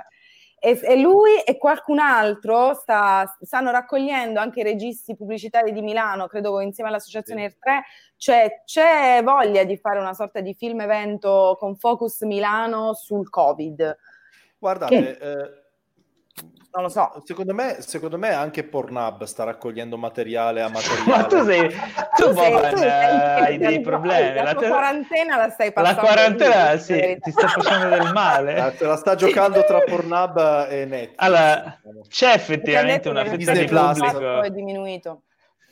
C'è una fetta di pubblico in effetti che questa quarantena se la sta vivendo con eh. dei dolori all'avambraccio, al polso eh, e quindi noi vogliamo accogliere anche questo pubblico perché insomma uh, siamo consci dei vostri problemi, Boban è qui per voi. Ma andiamo avanti, allora come eh, ogni volta che, che ci lascia qualcuno qualche nome eh, storico del cinema, noi ci, ci piace ricordarlo. Eh, vorrei eh, parlarvi di Stuart Gordon, eh, regista di, eh, famoso per Reanimator. Eh, fatevi un favore, guardate Reanimator, è un film horror molto bizzarro, molto particolare degli anni 80, se non mm. sbaglio, è del 85. regista che in realtà ha una filmografia abbastanza interessante di film che spesso sono B-movie eh, con elementi fantascientifici molto preponderanti, che molto però ha, sì, ha avuto... per rimanere nel tuo tema, Boban. No, eh... No, eh, non, sì. non, è una scusa stupida, non volevo fare una e, e quindi niente, Stuart Gordon ci ha lasciato purtroppo, ci piace ricordarlo perché comunque ha lasciato un segno sicuramente. Uh, in realtà non ho un film particolare d- da consigliare, tu Teo hai un film che non sia tra i più famosi, ma di Stuart Gordon che vorresti... No, Io mi ricordo 2000, me... 2013 La Fortezza. Ah, oddio, è vero, è suo. Mm-hmm. Sì, con Christopher Lambert. Lambert. Mamma mia, sì, è vero. No, io direi Reanimator perché è assolutamente quello che... Il classico. A raccogliere meglio che quello che era, esatto. Tra l'altro c'è nella rubrica Creep Show di, del Fabrizio Fois eh, c'è la recensione. Ok, ottimo, quindi lo ricordiamo. Uh, andiamo avanti a tre notizie relative al mondo di Star Wars. Allora, Aspetta, però, ci sono un altro paio di AD che secondo me sarebbero. Ci sono, vai, dilli tu allora. Allora, io mi, io mi stavo direi... concentrando su quello con più, diciamo. Posso uh... solo dire una cosa prima che te inizi a parlare? Quanto, sì quanta sfiga si deve avere a, a morire in questo periodo, quando sei, che sei un personaggio... Già Stewart, Go- Stewart, Gordon era ormai non più cagato da anni. non ho capito dove vuoi arrivare, io, ricordo, io, io mi chiamo paura. Eh? Cosa? Sì, è cattivissimo. Oh, non ho capito, dove, non ho capito dove vuoi arrivare, ma ho paura. Mi no, dissocio già, guarda. No, non è che ti... No, il discorso è che è un po' come quando è morto Gigi Sabani, no? Che non se, lo, non, non se l'ha cagato nessuno perché lo stesso giorno è morto Pavarotti. E quindi eh, il fatto che questo coronavirus monopolizza talmente ma... l'informazione che io non lo sapevo, cioè io non sapevo Ma scusa, morto. Boban, ma secondo te Gigi Savani ci è rimasto male? non credo. Quello ti devi... E quindi andiamo avanti. Dicevi, chi è che volevi ricordare, Teo? Allora, io volevo ricordare brevissimamente Lucia Bosè, mamma del famoso Miguel, yeah. Miss Italia ah. e eh, attrice in, uh, nel Fellini Satiricon, probabilmente sì. i film più famosi che ha fatto, e il caro Detto Mariano, che non so se voi conosciate. Mariano? Detto Mariano. Chi? Compositore di colonne sonore del cinema italiano, perché l'hai scritto Bravissimo. nella scaletta, ma non perché eh, lo vabbè, conoscessi. No, non vale. No, ha collaborato con un sacco di, ce- di gente, vabbè, da, da, soprattutto diciamo famoso per, per, la collaborazione con il clan, quindi Celentano, eccetera, ma anche Mina, Lucio Battisti, ma è eh, colui al quale dobbiamo eh, un sacco di colonne sonore dei film italiani degli anni Ottanta, che personalmente sono quelli che ne ho tanti che mi sono rimasti nel cuore, perché vi faccio un paio di titoli tipo Il ragazzo di campagna, Okay. È arrivato mio fratello, La casa stregata, Delitto al ristorante cinese, quel mm. genere di cinema italiano, le colonne sonore che eh, sicuramente, magari adesso non vi vengono in mente, ma nel momento in cui sentite due o tre note vi sono sicuramente rimaste in testa, le dobbiamo a lui, è scomparso oggi e niente, quindi mi sembrava doveroso almeno nominarlo e, e salutarlo nel nostro podcast. Certo. Ok, andando avanti, vado, corro un po' perché sennò siamo veramente lunghi. Eh, abbiamo due notizie relative a causa del coronavirus. No. Boban, stiamo parlando di The Mandalorian. Allora, The Mandalorian, due notizie su The Mandalorian, stagione 2 che è già in produzione, oddio, era in produzione, ora è stata sospesa ovviamente per ovvi motivi. Um, ci sarà Robert Rodriguez alla regia di almeno un episodio. Questa è una notizia molto figa perché boh, io sono fan di Rodriguez, non so voi ma sono contento. Eh, e ci sarà Rosario Dawson che eh, ad- avrà la parte di Ashoka Tano. Ashoka Tano è un personaggio che si è già visto nella serie animata eh, Clone Wars, se non sbaglio. Io non l'ho vista la serie, però interpreta uno dei Jedi eh, che combattono al fianco di Obi-Wan e, e Anakin nella guerra dei cloni. Eh, personaggio molto interessante. Ah, rosso, rosa. Esatto, esatto. Un personaggio molto amato dai fan della, della, serie animata, che tra l'altro penso recupererò su Disney Plus perché ne ho sempre sentito parlare bene. E di trovare cose buone su Star Wars, fatte su Star Wars uh, in tempi recenti, è sempre diventato un po' difficile, quindi forse vale la pena. Eh, l'altra notizia invece riguarda appunto le cose negative di Star Wars, cioè Star Wars episodio 9 eh, l'ascesa di Skywalker.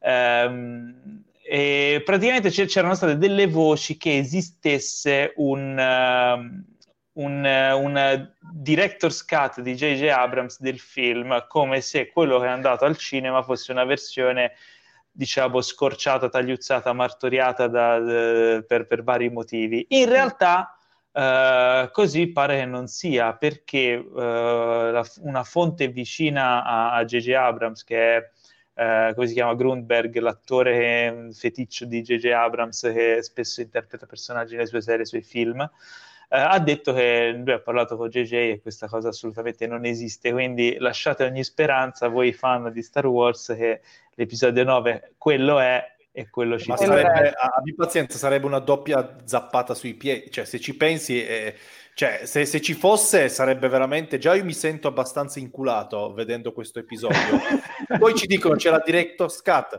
e dici ma allora mi pigli veramente per, per, per il culo, è un po' come la cosa di, di Batman v Superman o cos'era già? Di sì, Justice League anche, eh, su Justice League da tempo si vocifera no, di questa versione cioè, veramente una presa per, il culo. Non è che puoi, uh, puoi cambiare la sceneggiatura, la sceneggiatura rimane comunque quella.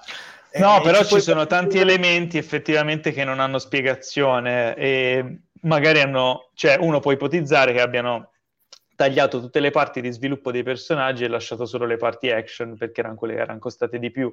Allora tu ti trovi delle cose che non capisci perché succedono o che non hanno senso spiegazione e puoi ipotizzare, dice magari c'era una spiegazione ma è stata t- tagliata. Ma Però così pare che non sia. Posso coinvolgere Claudia in questo caso, dato il suo ruolo? Certo. Come, nel senso, la questione del, uh, del film, pro- prodotto finito, va nelle sale e crea una reazione da parte del pubblico. A posteriori si decide di far trapelare la voce che esiste un'altra versione rimontata, un'altra, mm, un altro cut del film. Questa cosa, quanto, cioè, dal tuo punto di vista, in quanto produttrice, eccetera, co- cosa ne pensi cioè, di, questa, di, questa, moda ormai fondamentalmente di ovviamente una rilasciare queste seconde versioni dei film che non sono stati accolti bene in sala? Cioè, quanto riesce effettivamente a, a parare le toppe una roba del genere? Se non a fare peggio? Mm, secondo me fa peggio, sono pezzi a colori, le chiamo io, che oramai si sono inventati tutti perché sanno che non ne possiamo più di spin-off, che alla fine, siccome mettono insieme due sceneggiatori, due, che non, non sono neanche, non hanno manco visto i film prima probabilmente, e quindi si tengono sempre quello nel cassetto, se dovesse, annusano il flop, cioè, wow, mamma, guardate che abbiamo quello fighissimo, non ve l'abbiamo, vi abbiamo fatto vedere la merda intanto, però vi volevamo far vedere questo. Quella è un po' una moda per, per, non, per, non, per, non, beccare quello e quello.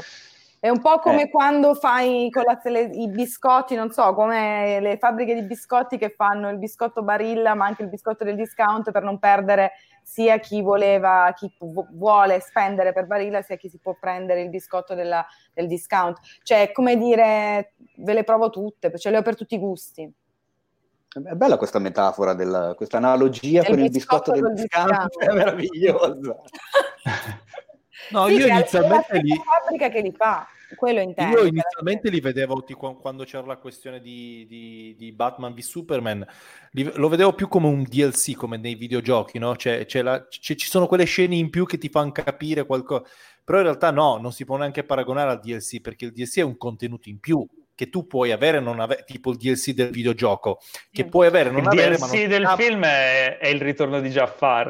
Eh, ecco, DLC, no, quella è, quella è, l'espansione, quella è l'espansione. Eh. No, più che altro non è che ti cambia la trama o ti cambia il piacere di aver giocato il gioco principale. No, tecnicamente qua addirittura ti cambiano delle cose della trama o ti aggiungono della roba che ti spiegano delle cose No, cioè è veramente disturbante e eh. uccide l'opera in sé, la, la, distrugge secondo me, o l'originale. Che, che, come è venuta fuori, così deve essere. Bisogna fare come Kubrick, b- bruciare tutto ciò che c'è di eh. extra, buttarlo via.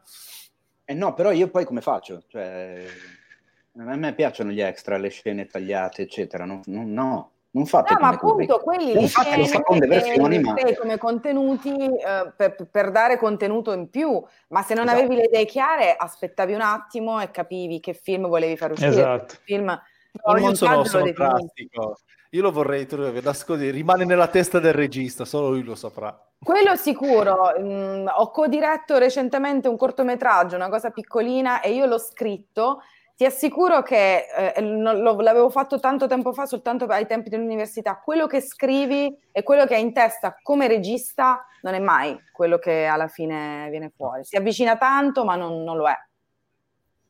Però è sempre un po' un terno per i... Non vuol dire che è così anche, anche, per i musicisti, che magari eh, capita la, la, sventurata sfiga che, che poi c'è il musicista che muore anche giovane allegria proprio, allora tirano fuori alcune canzoni che hanno scritto, cercano di fare, ah, ne ha registrato un pezzo, allora cercano di marciarci sopra e dire, ok, c'è questa cosa qua che l'ha scritta prima di morire. No, eh, anche, anche tanti musicisti, le cose che scrivono e poi, e poi, le archiviano, alcuni proprio le bruciano, le buttano via. Eh, ci sono quelli Tranne Cesare Cremonini che le sta tirando fuori, ma sì, ci sta facendo vedere tutti i suoi diari di, di, di, di scuola, Vabbè, uh, in cantina, eh, tutte le cantine erano e anche, e, e, anche Ennio Morricone ci ha vinto l'Oscar con una cosa riciclata, quindi. Ah, è vero. Vabbè, lui, ma lui c'ha i cassetti pieni. Vabbè, andando avanti, eh, per tutti coloro che ci ascoltano... ma il balcone vuoto, attenzione. esatto, esatto. per tutti coloro che ci ascoltano e che sono ovviamente cinefili ma hanno problemi d'amore perché oh. il loro lui o la loro lei eh, non apprezza, gli, non ha gli stessi gusti oppure crea una serie di, di problematiche eh, nella convivenza o nell'incontro o nell'amore relative al Lasciatela. cinema. Noi abbiamo, abbiamo, no, abbiamo una sezione. No? Potreste lasciarlo oppure potreste affidarvi a Cinefax e alla nostra sezione La posta del cuore cinefilo di Cinefax. Eh, ogni settimana, se voi ce le inviate, noi raccogliamo le vostre storie con dei messaggi vocali inviati su Instagram, le ascoltiamo insieme e cerchiamo di darvi una possibile soluzione che faccia contenti voi la vostra eh, o il vostro compagno, ma soprattutto noi e il nostro pubblico, perché di solito sono storie molto divertenti. Come Questa bello. settimana non so se Teo ha raccolto dei messaggi. Non ci sono stati messaggi, quindi vi ho spiegato no. come fare, come fare per raccontarci le vostre storie e farci le vostre domande. La prossima settimana spero che ne arriveranno almeno due e che non siano tutti relativi al fatto che vi state scannando per, per conquistare il telecomando durante questi periodi di convivenza forzata. Allora Paolo, Detto in questo, realtà, in realtà ho, ricevuto, ho, ricevuto, un vocale in ah. direct su Instagram, ma c'è solo il vocale, cioè non c'è scritto. Quindi, di solito me li introducono dicendo ciao Teo, questo è per la posta del cuore cinefilo. Qua invece okay. c'è solo un vocale. E che tu non hai ascoltato. ascoltato allora Quindi facciamo così. peggio del solito. allontanati dal microfono, inizia a ascoltare e vedi se è, effettivamente non è una cosa di, di, di, diciamo privata. In tal caso, se fosse effettivamente una cosa relativamente alla nostra rubrica, allora potremmo... È della rubrica? Oh, una buona news! Attenzione. Allora, Claudia sta esultando, la vedo sì, sorridente perché, perché tu ci tenevi. Ma non esatto. ci allora, fantastico. Allora, sono anche io pubblico, questa cosa mi chiedo esatto. come mai la radio non ci abbia pensato. Perché ci, noi, noi, siamo dei geni, ci pensiamo noi, ed è la mia rubrica preferita, quindi vai col messaggio. Va bene, ce lo manda Francesco Bandini. Ok. Mi piacerebbe esporvi il mio problema. Mia moglie odia i film di zombie perché eh, gli zombie le fanno una paura fottuta. E, um, io ogni tanto avrei piacere di vedere qualche film dell'orrore e i film di zombie non mi dispiacciono. L'unico problema è che non li posso vedere con lei e siccome um, in questo periodo è difficile non uh, vedere film insieme la sera o il giorno, eh, ogni tanto mi tocca rinunciare. Quindi volevo chiedervi come posso fare a risolvere il mio problema, considerando che lei ha proprio una paura pazzesca degli zombie, le fanno venire in mente le cose più orribili come la malattia, la morte, non riesce proprio a, neanche a, guarda- a guardarli per 5 secondi.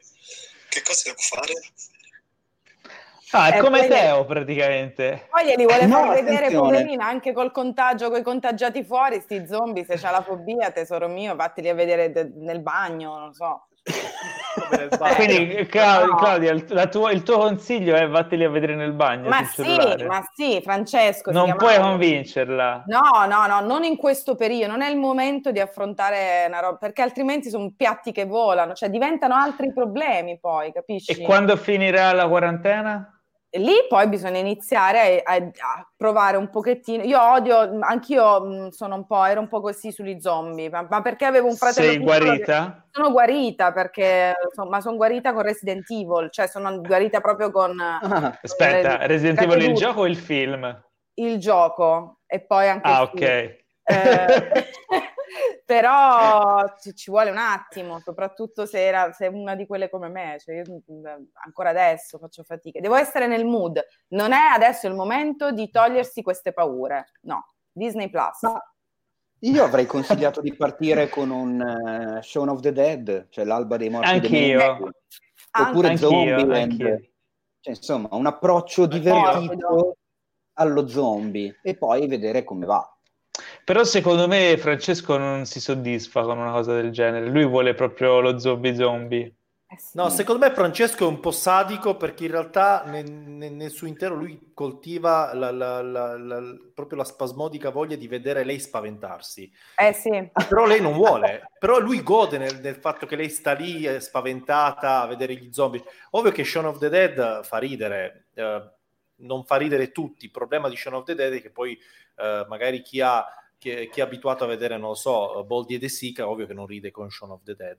Vabbè, eh, però... Ma probabilmente non Beh, ci segue. Non lo guarda neanche, non ci arriva neanche. Non lo guarda neanche, però magari se glielo metti per i primi dieci minuti dici, ma che è sta, sta, sta... Ma che è sta cafonata? Mm. direbbe. Ehm... Io invece... Cioè, Oppure Zombieland, Zombieland, secondo me Zombieland è ancora più efficace perché Shaun of the Dead è, sa essere criptico nel suo piccolo Uh, proprio per il messaggio, il messaggio, proprio perché magari uno si, si aspetta un scary movie e non è scary movie, cioè non è una comicità demenziale, è demenziale ma è contenuto con, con un messaggio un po' più forte, no? Uh, invece uh, Zombieland è, è un horror perché c'è sangue, si sgozzano e tutto, ma uh, con quella tranquillità che ti mette il personaggio principale, perché tu ti immergi nel personaggio principale, ti senti un, un fallito forse in quel momento, ti senti indifeso e, e, e, spaesato come il personaggio principale e ti mette a suo agio. Già dalle, dalle regole che ti pone all'inizio, secondo me è perfetto come, come inizio. Come, Quindi tu le con- consigli di farle vedere Zombieland, senza Zombieland, dirle il Zombieland. titolo. Zombie perché se no, se, se, se sai il titolo. Io invece le dire, eh, vabbè, se, lei... Il, allora... Ma, Zombie La Land, okay. La Land, no. ma se... Zombieland o La La Land? Non lo so, aspetta, vediamo. Ho sbagliato. Ho sbagliato. No, se, le, se, le, è piaciuto Parasite, le puoi dire, eh, ti faccio vedere un altro film d'autore coreano e le fai vedere Train to Busan. Ah, eh, ok. Ci sta. Ah, ma lei è piaciuto Poi ti Parasite? Non avevo sentito nel... No, se, se, se, nel senso, ah, beh, se, magari, eh, se, se, cioè, se. Eh, deve vedere le, le, possibilità. Comunque poi ti lascerà, quindi nel caso la prossima... Se, se le piace Bill Murray... Se le piace Bill Murray e le capita di, di fare dei sogni erotici su Bill Murray, si guardi Zombieland. Vabbè, direi che abbiamo dato... Il primo Vai. Zombieland è disponibile su Netflix, quindi è anche abbastanza Ottimo. alla portata. Ecco. Appunto. Francesco, ricordati di mandarci poi un vocale per farci sapere com'è andata, se ti ha lasciato oppure se sei riuscito a convertirla ai film di zombie. La soluzione finale te l'ha data sempre Claudia, chiuditi in bagno e guardateli lì. Quindi, specialmente in questo periodo di quarantena, fai una, una sub-quarantena nella tua casa dove ti chiudi e ti guardi i tuoi film. Facendoti passare poi gli stessi accessi di Boban, perché sono quelli che utilizza in bagno di solito. esatto. Il buco. Passiamo ai trailer. Guardati il buco. Passiamo ai trailer. Allora, il primo trailer di cui vorrei parlare si chiama The Lovebirds eh, con Kumail Nanjani, sempre più lanciato ultimamente, eh, che tra l'altro è stato una delle prime vittime del di, di, di, questa situazione, anche perché la distribuzione di questo film è stata bloccata, tanto che Paramount, Paramount se non sbaglio, ha, ha, ceduto i diritti che aveva acquistato per la distribuzione e potrebbero essere ripresi da Netflix e andare quindi direttamente su Netflix.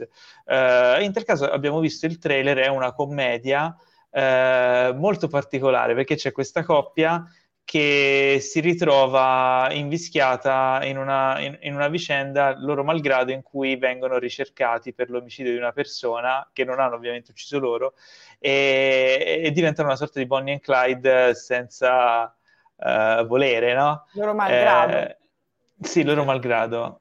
Sembra molto, molto divertente, cioè almeno il trailer uh, fa effettivamente ridere per un po' di situazioni paradossali in cui si vanno a cacciare.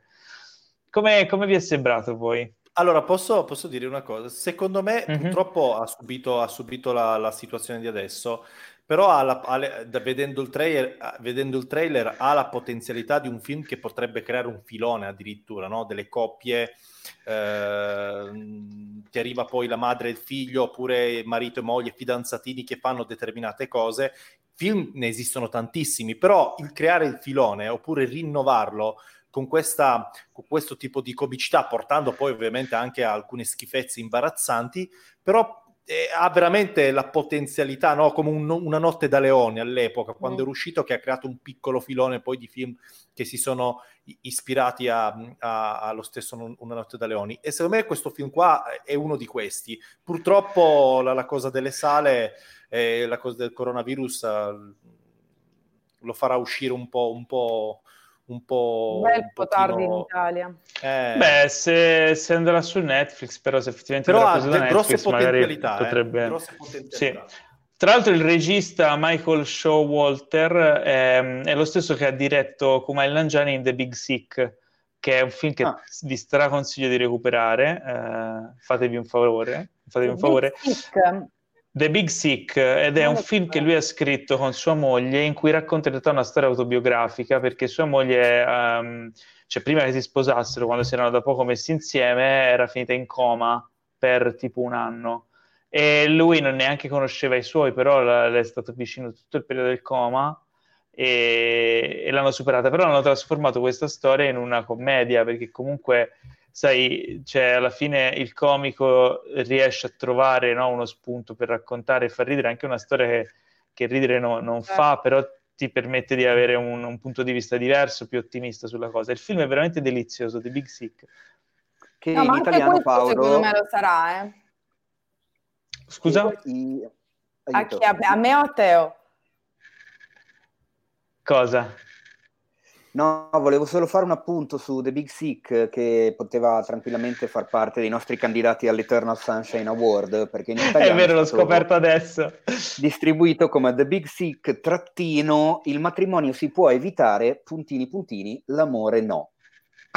è fantastico, l'ho notato adesso che ha questo vabbè. titolo qui in italiano. Però fondamentalmente hanno mantenuto The Big Sick scritto grande e questo sottotitolo improbabile che non, aiuterà, non aiuta sicuramente il film. No, eh, no assolutamente, anche perché no, non è ricordabile. Sono d'accordissimo con Boban, secondo me anche ha del potenziale per creare, anche io pensavo quando ho visto il trailer che poteva, aveva potenziale per creare un filone. E secondo me anche scritto molto bene, adesso si percepisce poco dal trailer, ma già quando fai l'accostamento alto-basso, poi mi hanno messo dentro Kubrick, quindi mi hanno presa proprio nel nel, nel, nell'intimo e secondo me sarà molto... C'è una scena nel trailer che richiama la scena di Fidelio di Eyes Wide Shut, eh sì. quella delle maschere. Sì. Quando fai anche questo accostamento su una commedia giovanissima, nuovissima, freschissima, che anzi preclude e si spera un nuovo, una, nuova, una nuova ondata di questo filone, lo, la, l'aspetto, lo voglio vedere. Sì. Sono curiosissimo anch'io. Quindi guardatevi il trailer, sicuramente vi farà fare qualche risata. L'altro film, eh, il secondo film di cui parliamo è Arkansas, che si dice Arkansas, anche se è scritto Arkansas. Perché Immagina Roma, Arkansas, bello quello. quello... Arkansas. In America, come sapete, c'è il Kansas, che si scrive Kansas e si legge Kansas, e poi c'è Arkansas, che però si legge Arkansas. Arkansas. Perché? Perché non si sa, però il film si chiama Arkansas. Perché sono americani. Eh, che sono americani, perché sono, molti nomi poi derivano dai nomi dei, ovviamente degli indiani d'America, eccetera. Quindi vabbè. Uh, il film ha un mega cast perché abbiamo, uh, abbiamo Vince Vaughn, Liam Hemsworth, John Malkovich e Vivica Fox. Uh, è un, un, gangster movie molto strano perché comunque è ambientato nei molto coeniano, eh, molto coeniano un po', esatto, un po' alla Cohen è stata e... la stessa cosa, davvero sì. come, come vi sembra questo, questo film? No, a me, a me intriga, intriga, assai perché, perché ci ho subito notato uh, il, tocco, il tocco coeniano no? Mm. l'ispirazione ai fratelli Cohen ma anche la regista di, di Tre Manifesti che si chiama uh, vi ricordo, dimentico sempre il cognome. No? Del, ah del... sì, eh, avrò un voto anch'io adesso. Bra, bra, bra, non mi ricordo. Vabbè. Male, Vai avanti. Siamo tutti e tre. E, ehm, e comunque ricorda anche questa... Mh, perché lo stesso film di tre, eh, tre, tre, manifesti si ispira ai Cohen, quindi eh, ci, ci mancherebbe. Però è molto coeniano e la cosa mi, mi intriga assai. Poi la cosa che uh, mi piace è che ci sono due, due attori non tanto valorizzati come, come Vincent Vaughan, che a me piace mm-hmm. tantissimo, è lo stesso fratello di, di, di, Thor, che comunque è un attore... Il fratello di Thor, Loki. Il fratello, di Thor, Thor è bellissimo. Uh, uh, il fratello di Thor che è bravino come... Ok, che è bravino come, come attore, secondo me ha, ha delle potenzialità non, non dimostrate più delle volte, però potrebbe essere interessante, dai, sono curioso io. A me non ha incuriosito per niente il trailer invece, cioè sono curiosa per tutti gli ingredienti che ci sono perché comunque Vince Vogue piace tantissimo anche a me, John Malkovich non, di solito non, si pre- non ha bisogno di soldi, John Malkovich non è di quegli attori che se non c'è una sceneggiatura non si presta a un film. E Liam Hemsworth non è un attorino, è un bravo secondo me, emergente, cioè un bravo attore. E le, le atmosfere, la fotografia del film, si percepisce una bella regia ma se dovessi dirti cosa, cosa aspettarmi, no, non ho capito niente dal trailer, cioè non mi aspetto nulla. Sì, anche io ho un po' di dubbi, potrebbe essere una roba divertente anche con qualche generata così o potrebbe essere l'ennesimo uh, così gangster movie scalcagnato, mm. cioè, non lo so, non lo so, non mi ha, non mi ha convinto al 100%, però un po' mi, mi incuriosiva, quindi boh, staremo a vedere. Uh, il Io prossimo... sono curioso ah, perché... Dimmi scusami, perdonami. No, dicevo, sono curioso perché quando l'hai messo in scaletta sono andato a guardarmi appunto il trailer eh, e hai, mi ha incuriosito eh, il nome del regista perché non l'avevo mai sentito e infatti ho scoperto che è il suo primo lungometraggio perché fondamentalmente è un attore comico. Esatto, esatto. Eh, soprattutto di eh, serie televisive. Mm. Quindi, e mi viene in mente vero, Jordan non Peele. So cosa, non so cosa aspettare, tra l'altro, però vabbè, quindi è vero, non so neanche io cosa aspettarmi, però mi incuriosisce la cosa, nel senso che se qualcuno ha creduto eh, in un progetto del genere come esordio nel lungometraggio, tira in mezzo un cast del genere per un esordiente eh.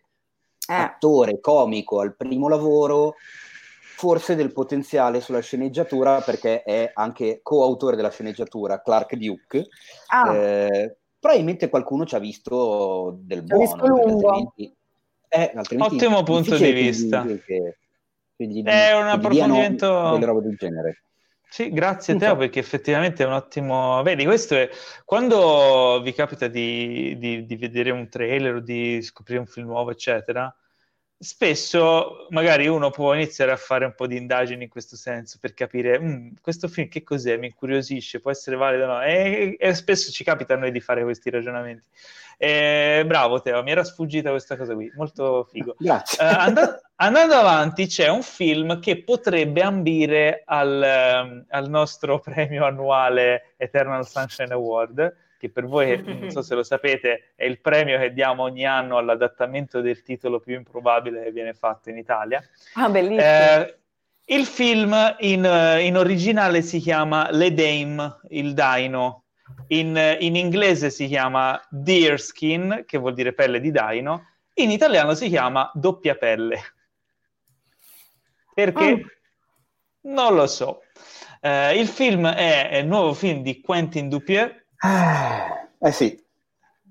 E, ehm, già il regista... le palle di fieno che, che, che, che rotolano. Esatto. Teo, già, già regista di? Già regista ad esempio di Rubber e regista di Wrong, che sono titoli che non sono molto conosciuti, però bisognerebbe io... aprire una, una, grande parentesi su, su quest'uomo che io personalmente stimo un casino. Il protagonista eh. di Deerskin, ora io lo chiamerò Deerskin perché doppia pelle non ce la faccio. Eh, il protagonista è Jean Dujardin eh, sì. e il film sembra totalmente fuori di testa. Uh, parlane un po' tu, Teo, che conosci meglio il regista, perché io non ho visto i suoi film. Ecco, precedenti. infatti, visto che a Teo piace, se hai esordito con lo stimo, volevo sentire da te. Allora, sì, eh, dunque, Quentin Dupieux, eh, diciamo che è famoso per eh, per coloro che hanno qualche annetto in più, perché in realtà è colui che si cela dietro l'alter ego di Mr. Oizo, ovvero il pupazzetto giallo che tantissimi anni fa fece scalpore con un pezzo di musica elettronica su uno spot della Levis. Che perché no, che... me lo ricordo benissimo. È, lui. Vado subito a vedere. Scusate, devo andare a vedere i suoi film precedenti. Certo che me la ricordo. Bellissimo. È lui. Allora, eh, io ho adorato Rubber, che è un film praticamente semi-introvabile, che è la storia di uno pneumatico che prende vita e uccide la gente con dei poteri telepatici. Questo dovrebbe darvi la dimensione di, di, di che non è della troma, vero? Non è della troma. E non è della troma. Tra l'altro, film all'interno del quale c'è anche una platea di gente che da lontano con il binocolo osserva le azioni di questo pneumatico che viene ovviamente poi inseguito dalla polizia. Proprio una, una, una gomma nel deserto. Eh, girato, scritto, montato, Dalla fotografato lui. sempre da lui. Eh, l'altro film che ho visto è Wrong, dove praticamente è la storia di quest'uomo che perde il proprio cane e basta, cioè questa potrebbe essere la sinossi, ma all'interno eh, succede veramente qualunque cosa di sbagliato, proprio come dice il titolo, nel senso che lui va a lavoro in, uff- in ufficio, ma all'interno dell'ufficio piove, cioè diluvia all'interno e gli impiegati dell'ufficio si comportano come se fosse assolutamente normale. Cioè, eh, sono delle cose completamente surreali che succedono, ma la gente le vive nella maniera tranquilla. Non vi sto a dire se poi alla fine trova il cane o no, perché eh, andatevelo a recuperare. Sicuramente. Questo Deer Skin con Jean Dujardin, il trailer secondo me è proprio nel classico, classico Dupieux, Secondo me è anche questo girato con una Canon come i precedenti, cioè lui gira veramente con 4 lire in croce. eh, probabilmente ha tirato in mezzo un, un premio Oscar come Jean Dujardin Ovvio. in amicizia, secondo me non gli ha neanche chiesto chissà quanto, anche perché se posso è un po' che non lo si vede il Dujardin in giro, aveva avuto il botto dopo di Artist. Ma perché poi ma quello poi... è il problema di chi vince grossi premi, cioè poi alla fine pensi di non potertelo neanche più permettere, non gli proponi neanche delle sceneggiature di un regista emergente perché magari come produttore pensi di non poterti permettere quell'attore. Ah, ah, cavolo, vedi, questa è una ottima... Questa non ci avevo mai pensato. Colpa degli agenti che creano tanto il mito, poi invece magari l'attore vuole mh, cimentarsi vuole una sceneggiatura rispetto che un'altra e non, non, lo fa perché deve creare anche un po' il mito dell'attore da Oscar. Ospitatelo a Cinefix la prossima volta. Esatto, a me sta simpaticissimo. Io di Artist, tra l'altro, l'ho, l'ho amato quel anch'io, film. Anch'io, tanti gli danno E lui è, lui è, veramente eccezionale in quel film lì. Lui, Comunque l'ha girato... La... Eh, in The Wolf of Wall Street, eh, lo vedi anche lì che, che, che fa il, il banchiere svizzero. Vero? Sì. Sì, esatto. Sì, sì, il, film, eh, il, il film di Piero l'ha girato la Sony FS7 che è la stessa ecco, camera che io ecco. con cui ho girato il mio film, quindi cioè, esatto, vedi, vedi, lui si può permettere il torrone francese, tu invece... E io no. Eh, prossima volta... potuto permettere Maurizio Merluzzo, ragazzi. No, Beh. ma io volevo chiamarlo Gian, però pensavo che mi chiedesse troppi soldi, la prossima volta lo chiamo. Come chiamalo, chiamalo. chiamalo, collegalo adesso su Instagram che richiedi... Ah no, non siamo su Instagram, scusate. no. No, beh, effettivamente, aspetta, in, è vero, uh, devo dare credito a Immel che ce l'ha, che ce l'ha ricordato su, sui commenti, effettivamente è, nell'ultimo, è in uh, l'ufficiale La spia di Roman Polanski, Jean Dujardin. Ah, è vero, sì, sì, sì. rimosso, in effetti sì. Mi manca. È il protagonista. Eh, ah, Dir- questo Deerskin secondo me è, è, da vedere, però appunto, ripeto, io sono di parte perché mi, mi piacciono quel tipo di cose lì, ma non tanto perché mi piacciono le cose strane, ma mi piacciono eh, i, i, prodotti che nascono da, da, una testa che prosegue una propria poetica, qualunque essa sia. Sì. Eh, quindi può essere un Ari Aster come un, un Robert Eggers, eh, un Quentin Dupieux o eh, a me piace un casino Shane Carruth, che ha fatto solo due film, ma sono piaciuti un casino entrambi, Primer e Upstream Color. Quindi quando questi autori veri e propri, perché spesso poi parliamo di persone che seguono tutto il processo creativo del film, lo scrivono, lo mettono in moto, lo dirigono, spesso fanno le musiche, stanno al montaggio, cioè eh, sono proprio una sorta di artigiani e a me piacciono queste robe qua, mi piacciono quelle persone, stimo quel tipo di, di, di, di artista cinematografico perché si vede che è proprio un'esigenza, una necessità da parte loro e non, non fanno le robe solo ed esclusivamente su commissione. E quindi sono curioso di questo Deoskin, anche perché pare essere una commedia con dei tocchi horror. Black comedy, sì. Sì, voglio vedere dove va, che cosa cioè, fa. Se, da quello che, che, si vede nel trailer sembra che lui acquisti questa giacchetta di pelle di daino eh, scamosciata e, mm, e, venga sorta di venga posseduto dallo spirito si trasforma uno stronzo questa... praticamente sì, dopo no, un assassino, un pazzo, quindi sembra che quasi che ci abbia questo rapporto con questa giacca, ma poi è ossessionato da questa giacca, quindi è una roba fuori di testa. Però e c'è anche, anche come femminile, no? Cioè c'è nel trailer sì. lei che non ho capito se poi è un guardiano della soglia o se chi la spinge, lo spinge a cioè, non, non mi è chiarissimo lei, la figura di lei dal, dal trailer. Il, il Bello, trailer poi è montato in stile, sembra quasi uno, un trailer di, di Arancia Meccanica, o, questi, sì. o, o, o, tra- o, i trailer di, di cosa di... Oh, non mi il nome, del nostro amico di Climax. Eh, Gaspar Noè. Gaspar Noè, cioè questo stile. Un altro che adoro alla follia, vedi? Eh, no, volevo Quindi fare sicuramente solo un appunto perché eh, Claudia ha detto una cosa secondo me interessantissima, ma che magari a molti eh, è, è, passata così. Eh, la questione del guardiano della soglia, perché vabbè, io e Paolo probabilmente sappiamo a che cosa si riferisce, ma magari non tutti. Se vuoi Paolo o Claudia fare una, una No, a mezzanotte non mi fate fare Vocler, podcast. No, vi prego, il viaggio dell'eroe. No, recuperate il viaggio dell'eroe, vabbè, sono dei caratteri che si trovano nel viaggio dell'eroe eh, di Vogler, poi ripreso da Campbell, che, viene, che analizza struttura, eh, la struttura della sceneggiatura che riguarda appunto il viaggio dell'eroe e quindi ha determinati personaggi chiave come appunto l'eroe, il mentore, l'ombra, il guardiano della soglia e determinati passaggi da affrontare, l'ingresso nel mondo straordinario, eh, la, la, la, ricompensa, eccetera, eccetera. Sono eh, diciamo delle situazioni ritrovabili eh, in, eh, in, tutti i film scritti bene, cioè in quelli del archi. Ma sì. tu, Teo, che hai visto gli altri film di Dupier, pensi che lui si affidi ad archetipi narrativi oppure li prenda per stravolgerli o completamente va per...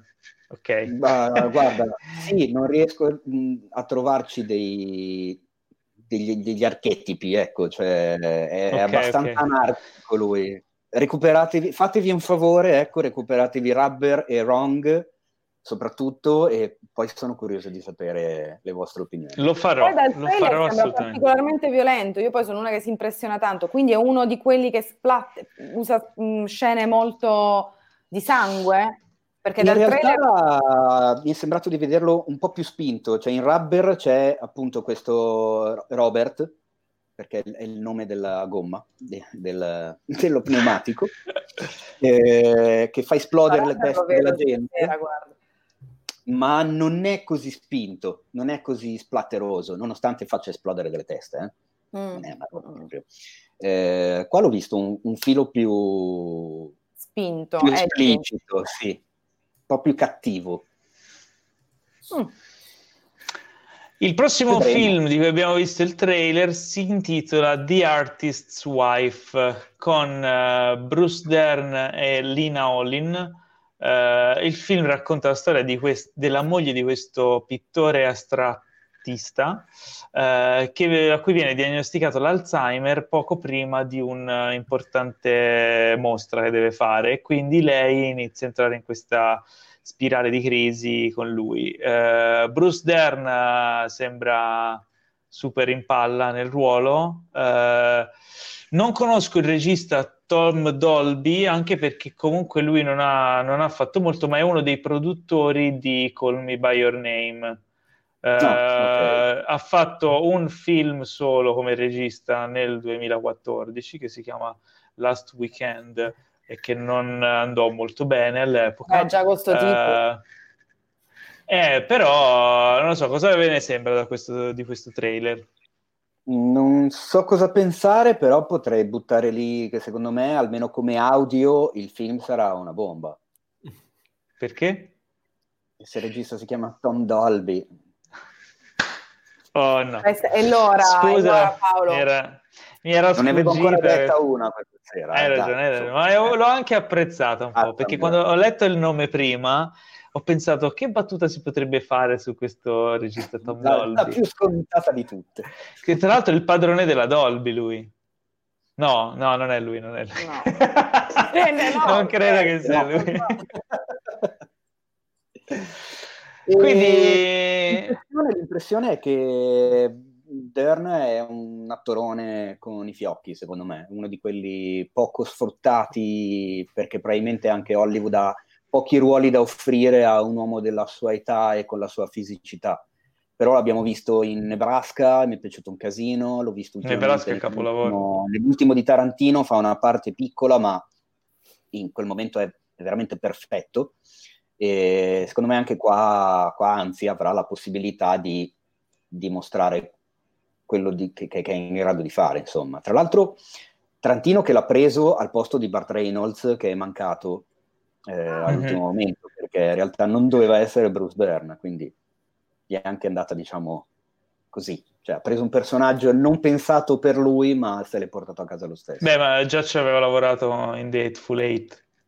Sì. Già, Interpreta un po' lo stesso personaggio di, di infatti, esatto, il, vecchio rincoglionito, quindi non è che...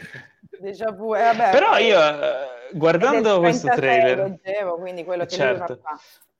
Guardando questo trailer mi chiedevo, ma Bruce Dern, che è così bravo, eh, mm. quando è che è venuto fuori? Cioè, nel senso, da giovane, quali... io non lo, non, non lo, conoscevo, cioè non conosco film di lui giovane, film... Non lo so, magari voi sapete aiutarmi c'è qualche film in particolare che vi ricordate in cui vi ricordate che faccia aveva lui da giovane cioè, te lo ricordi così no la faccia era, era, il classico belloccio comunque eh? era il classico belloccio che piaceva alle casalinghe sì ma ha sempre fatto penso. parti secondarie no no, era, no, no, era, guarda era no, no, no. No, no, Boban, ti sbagli. Lui era sempre un po', eh, ha fatto sempre ruoli un po' da caratterista o comunque da comprimario. Ma sì, il mascellone ha... che piace comunque, no? Col mascellone un po'... Un po' co- co- Forse quando era giovane giovane. Sì, giovane giovane giovane. Poi io eh, Bruce Dern l'ho conosciuto grazie alle, imitazio- alle imitazioni di Jim Carrey, quindi prima di quello ah. vi parlo all'epoca. Ah, no? ma dai! Addirittura. Giravano, giravano, giravano i video, ti parlo nel 2012-2013, io prima di quello devo andare a recuperare. L'avevo, l'avevo, visto come in un film, era in Nebraska. Prima di quello non mi ricordavo di averlo visto in altri film, se ci penso. Ho visto Nebraska, poi ho detto, ma è lo stesso Bruce Dern che imita Jim Carrey? Poi ci ho pensato, ho detto, sì, sì, è lo stesso. poi vabbè, lo, lo, sapevo che era comunque il papà di, di, di Laura Dern, quindi vabbè, quello è un altro discorso. Eppure, ragazzi, okay. fa qualcosa tipo 5 film l'anno, cioè in effetti è... eh, lavora tantissimo. Lavora tantissimo, ma non in ruoli, non sempre in ruoli principali. Mm. Mm. Prossimo film, uh, de... no, in realtà è una serie, non è un film. Questa veramente sembra una bomba. The English Game, uh, mm. dal creatore di Downton Abbey. Uh, è una serie che sarà su Netflix dal 20 marzo, quindi no, è già su Netflix. Uh, e tratta, racconta la storia del, della nascita del calcio, del football. quindi è una serie d'epoca, ovviamente, ambientata in Inghilterra, quindi lo stile si avvicina molto a Downton Abbey. però racconta appunto di questo un po' circolo aristocratico dove nasce questo sport e come è un argomento che mi ha sempre incuriosito perché non, non, si, non, si, racconta mai molto delle origini del calcio. E inoltre il calcio come sport è forse uno di quelli che meno ha funzionato sullo schermo o al cinema o, o in altri formati, se, escludendo i documentari. Uh, però è, è, uno sport difficile da raccontare. Invece in questo contesto il trailer sembra molto promettente. Voi che ne pensate? Sì, Confermo, basta. Anzi, anche se non sono un grande estimatore del, de, dello sport, del calcio in sé, però eh, sembra interessante no? la storia di come nasce lo, la, la, bellezza dello sport del calcio, diciamo. Boh, potrebbe essere interessante, sì. È inglese sono sei... la, la serie. Sì, è inglese, sono sei episodi e insomma gli autori sono del tutto rispettabili. Voi avete visto Downton Abbey? Io ancora lo devo recuperare. No, no io lo devo recuperare Downton Abbey, sì. Teo, l'hai visto tutto? Io l'ho vista, mi mancano, l'ho abbandonata alla quarta stagione perché per eh, varie vicissitudini c'è l'abbandono improvviso di un personaggio eh, in una stagione per, per decisioni eh, che esulano dalla sceneggiatura della, della, serie e secondo me la stagione successiva non se l'erano cavata benissimo con l'eliminazione, eh, come si dice, off screen di quel personaggio lì, che era comunque uno dei personaggi principali. E la cosa mi aveva lasciato un po'. Mi Ti eri affezionato talmente tanto che non, non, lo sopportavi. Mi ero affezionato sia al personaggio sia alle dinamiche che il personaggio portava con sé, perché era comunque uno dei personaggi su cui ruotavano molte delle storyline principali per forza di cose, adesso non dico chi, non spoilerò, eccetera, eccetera. Quindi l'avevo un po' lasciata da, da, da parte Fino a quel momento devo dire che la serie era, secondo me, eccezionale. Era una sorta di, per chi ha visto Gosford Park di Robert Altman, eh, era una sorta di, di, di, riproposizione, bene o male, di quel modello. Quindi eh, villa inglese di aristocratici, la, la, le vite che si sovrappongono tra gli aristocratici e la servitù. Quindi tutte le dinamiche, le gerarchie che ci sono tra eh, il maggiordomo, il capocuoco e la, la, la, come si dicono le, le, le cameriere, tutto quanto, e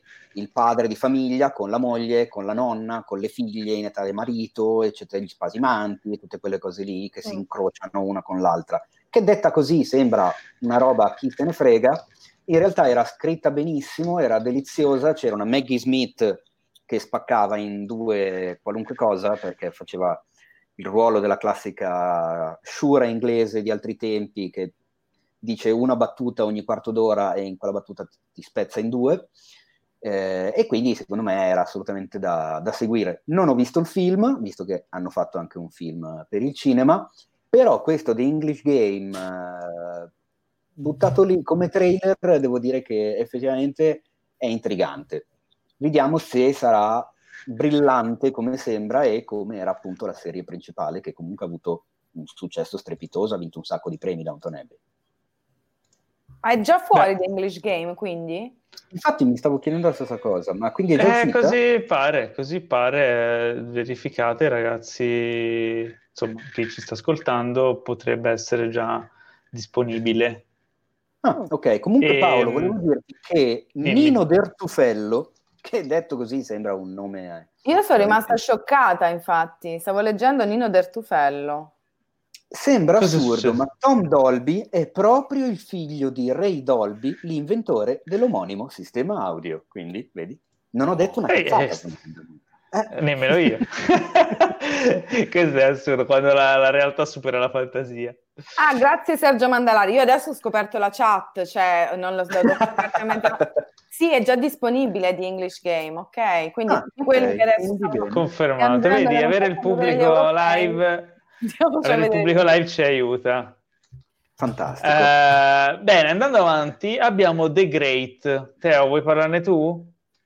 The Great. Visto, The Great, visto che c'è la tua amata. Perché c'è la tua amata El Fanning, e da me tanto odiata. Eh, la storia parla di ehm, Caterina la Grande, quindi Catherine the Great, eh, che si sposò con, ehm, come si chiama, eh, Peter, Pietro di Russia. Quindi mm. c'è questo, diciamo, eh, racconta la storia di questo dualismo tra lei che insomma sa il fatto suo e, e lui che è uno scapestrato fondamentalmente, tutto si svolge a corte. eh, dai uno dei produttori, no, anzi lo sceneggiatore Tony McNamara è lo sceneggiatore della Favorita, che fa da produttore sulla serie, da penso showrunner. Eh, serie originale Hulu, quindi da mm. noi non so su che piattaforma arriverà, eh, dipende dagli accordi. Eh, il trailer è molto carino perché appunto sì. fa vedere questo scontro proprio ide- ideologico, anche di stile di vita di lei si trova a avere a che fare con, con lui che è interpretato da, da Nicholas Hoult. E quindi insomma due attori, cioè lui bravo, lei insopportabile, ma vabbè. Perché? Perché io devi trattare così quell'angioletto? Io il Fanning non lo posso vedere, che ti devo dire? Però, Però Nicholas Hoult... che, che o la amano o la odiano il Fanning, non sei il primo dei miei insopportabili. Però Vero? non puoi dire brava, eh. Almeno, cioè... Non ho mai detto questo, non ho mai detto questo. Quando c'è lei sullo schermo io guardo da un'altra parte, quindi non lo posso sapere. Però no, devo dire, la serie promette bene, promette bene. Ma, Poi uh, su, soprattutto bisogna anche considerare che Hulu finora, insomma, a livello di serie ha tirato fuori roba molto figa. Mm. Ma uh, sulla falsa riga forse anche di The Crown, magari io mi sbaglio, uh, per, per, per, ripercorrere un po' queste Può essere. Vite, vite che noi, non, noi in realtà non conosciamo, ma siamo sempre poi curiositi abbiamo questa, questa morbosa uh, curiosità di, di, capire cosa c'è. Cosa c'è. Aspettate, scusate che devo vedere una cosa. Però io, io in realtà lo, lo, accosterei più alla favorita, proprio perché c'è questo spirito un po' di... Um, insomma, un po' controverso, un po' divertito, un po' bizzarro, f- sottolinea le stranezze, sottolinea le assurdità, no? E questa secondo me è la cosa che rende una storia a corte, in costume così, più frizzante, più insomma viva, vivace e, e dà maggior, eh, insomma, crea maggiore interesse, secondo me. Va a far venire maggior voglia di vedere. Mi piace che, che mm. creato un filone delle famiglie reali, il filone del biopic storico. Poi tutti fanno per un anno tutto quello, cioè esce tutto troppo vicino. Quindi magari c'è The Crown che è bellissimo, eh, scritto molto bene, girato molto bene, ma non fai in tempo neanche a dire, a far fare il tuo words of mouth, farlo conoscere, arrivare al pubblico, anche al più piccolo, eh, che è già uscito un altro per cui tutti ci spostiamo, ah no, devi vedere anche quello, e alla fine diventerà un grande marasma, ma quale? Quello di Cristina d'Aragona, quello di Federico II, quello dei Borgia, eh, que- se, per, però questo è purtroppo il problema del distributore, del produttore, perché ah, quello funziona, adesso facciamo tutti quella roba lì. Mm. invece sarebbe e poi molto... è un problema anche generale, nel senso che c'è veramente troppa, si producono tantissimi contenuti e spesso no, si viene un po' assaliti. Costano tantissimo, cioè sono le serie che costano di più perché le serie in costume, le serie, eh le serie di, di ricostruzione Eccomi, sono scusatemi. quelle che costano di più. Quindi avere mm, tutte le produzioni che fanno lo stesso prodotto e vedere nella piattaforma 15 dello stesso tipo, tu non, ti, ti, non lo so, mi cadono le braccia a volte, dico vabbè dai, allora non ne comincio neanche, anche perché io sono una di quelle che si appassiona tantissimo invece a questo tipo di, um, di serie e quindi per la, per, per, per la paura di non poterle vedere tutte non ne vedo neanche una. Ma è una strategia quella. Allora, ragazzi, posso, posso interrompervi per una cosa importante? Allora, io fra pochissimo devo andare, ok? No. Ok. Perché c'ho ancora la bimba che è sveglia e sta facendo un po' di casini, quindi devo, devo, devo iniziare a... Ti salutiamo allora. La devo mettere in campana. Quindi, um, uh, niente, finirete senza di me, non è un problema, credo, no? Non, non, vi mancherò. Per salutare Boban, vi invito a seguirlo su Instagram, sul suo profilo at bobanpesov, giusto? E, e speriamo sì. di averti ospite in futuro, magari quando tornerà... Insomma, quando torneremo se a uscire chiamate, di casa, magari con noi in studio. Sei sempre il benvenuto. Se, se, se, mi invitate ancora, io ci sono. Spero di avere. Perché ogni tanto sentivo un po' di lag. Forse ho laggato anch'io, vero? No, no, non credo. Ah no, perché boh, è solo io che ho la connessione di merda, vi sento un po', un po'. ogni tanto vi sentivo laggare, ma cercavo di non... cercavo di capire comunque. Comunque, sì, grazie mille per avermi invitato, uh, spero di non aver detto troppe cavolate.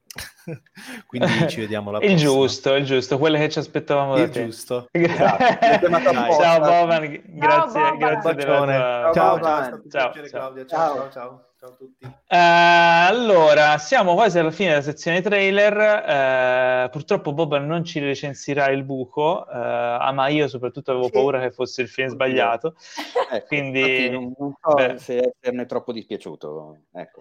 e quindi niente, il prossimo di cui che, che abbiamo visto è Inheritance, che è un um, film con Lily Collins, Connie Nielsen e Simon Pegg che racconta la storia di un, del patriarca di una famiglia abbiente che insomma, eh, insomma passa miglior vita e lasciando la figlia e la moglie eh, con uno scioccante segreto. Ok, quindi c'è, questo, c'è questa cassetta che trovano e devono avere a che fare con questo, questo segreto che potrebbe distruggere le loro vite. Questa è la sinossi non lo so, c'è Simon Pegg truccato da vecchio, è un po', un po bizzarro questo, questo, film. Io ammetto di non aver fatto i compiti fino in fondo e questo non l'ho visto. No, Claudia, tu no, te lo ricordi? Oh, mi ricordo di aver visto una, um, qualcosa di domestico come un film thriller, ma non mi ricordo di aver visto di, di Inheritance. No, non mi stai raccontando, raccontando una sinossi che non ho visto, di un thriller che non ah. ho visto. E l'ho visto solo io. Eh, Quindi raccontacelo tu. Par- non è che mi sia rimasto particolarmente impresso. Uh, il, uh, allora, il, il, regista è, uh, non, non, ha grande, diciamo, grande filmografia alle spalle. l'unico fi- film che ha fatto è Terminal, ma non The Terminal, che è quello di Spielberg, ma Terminal con Margot Robbie e Simon Pegg e, De- ah. e Dexter Fletcher del 2018.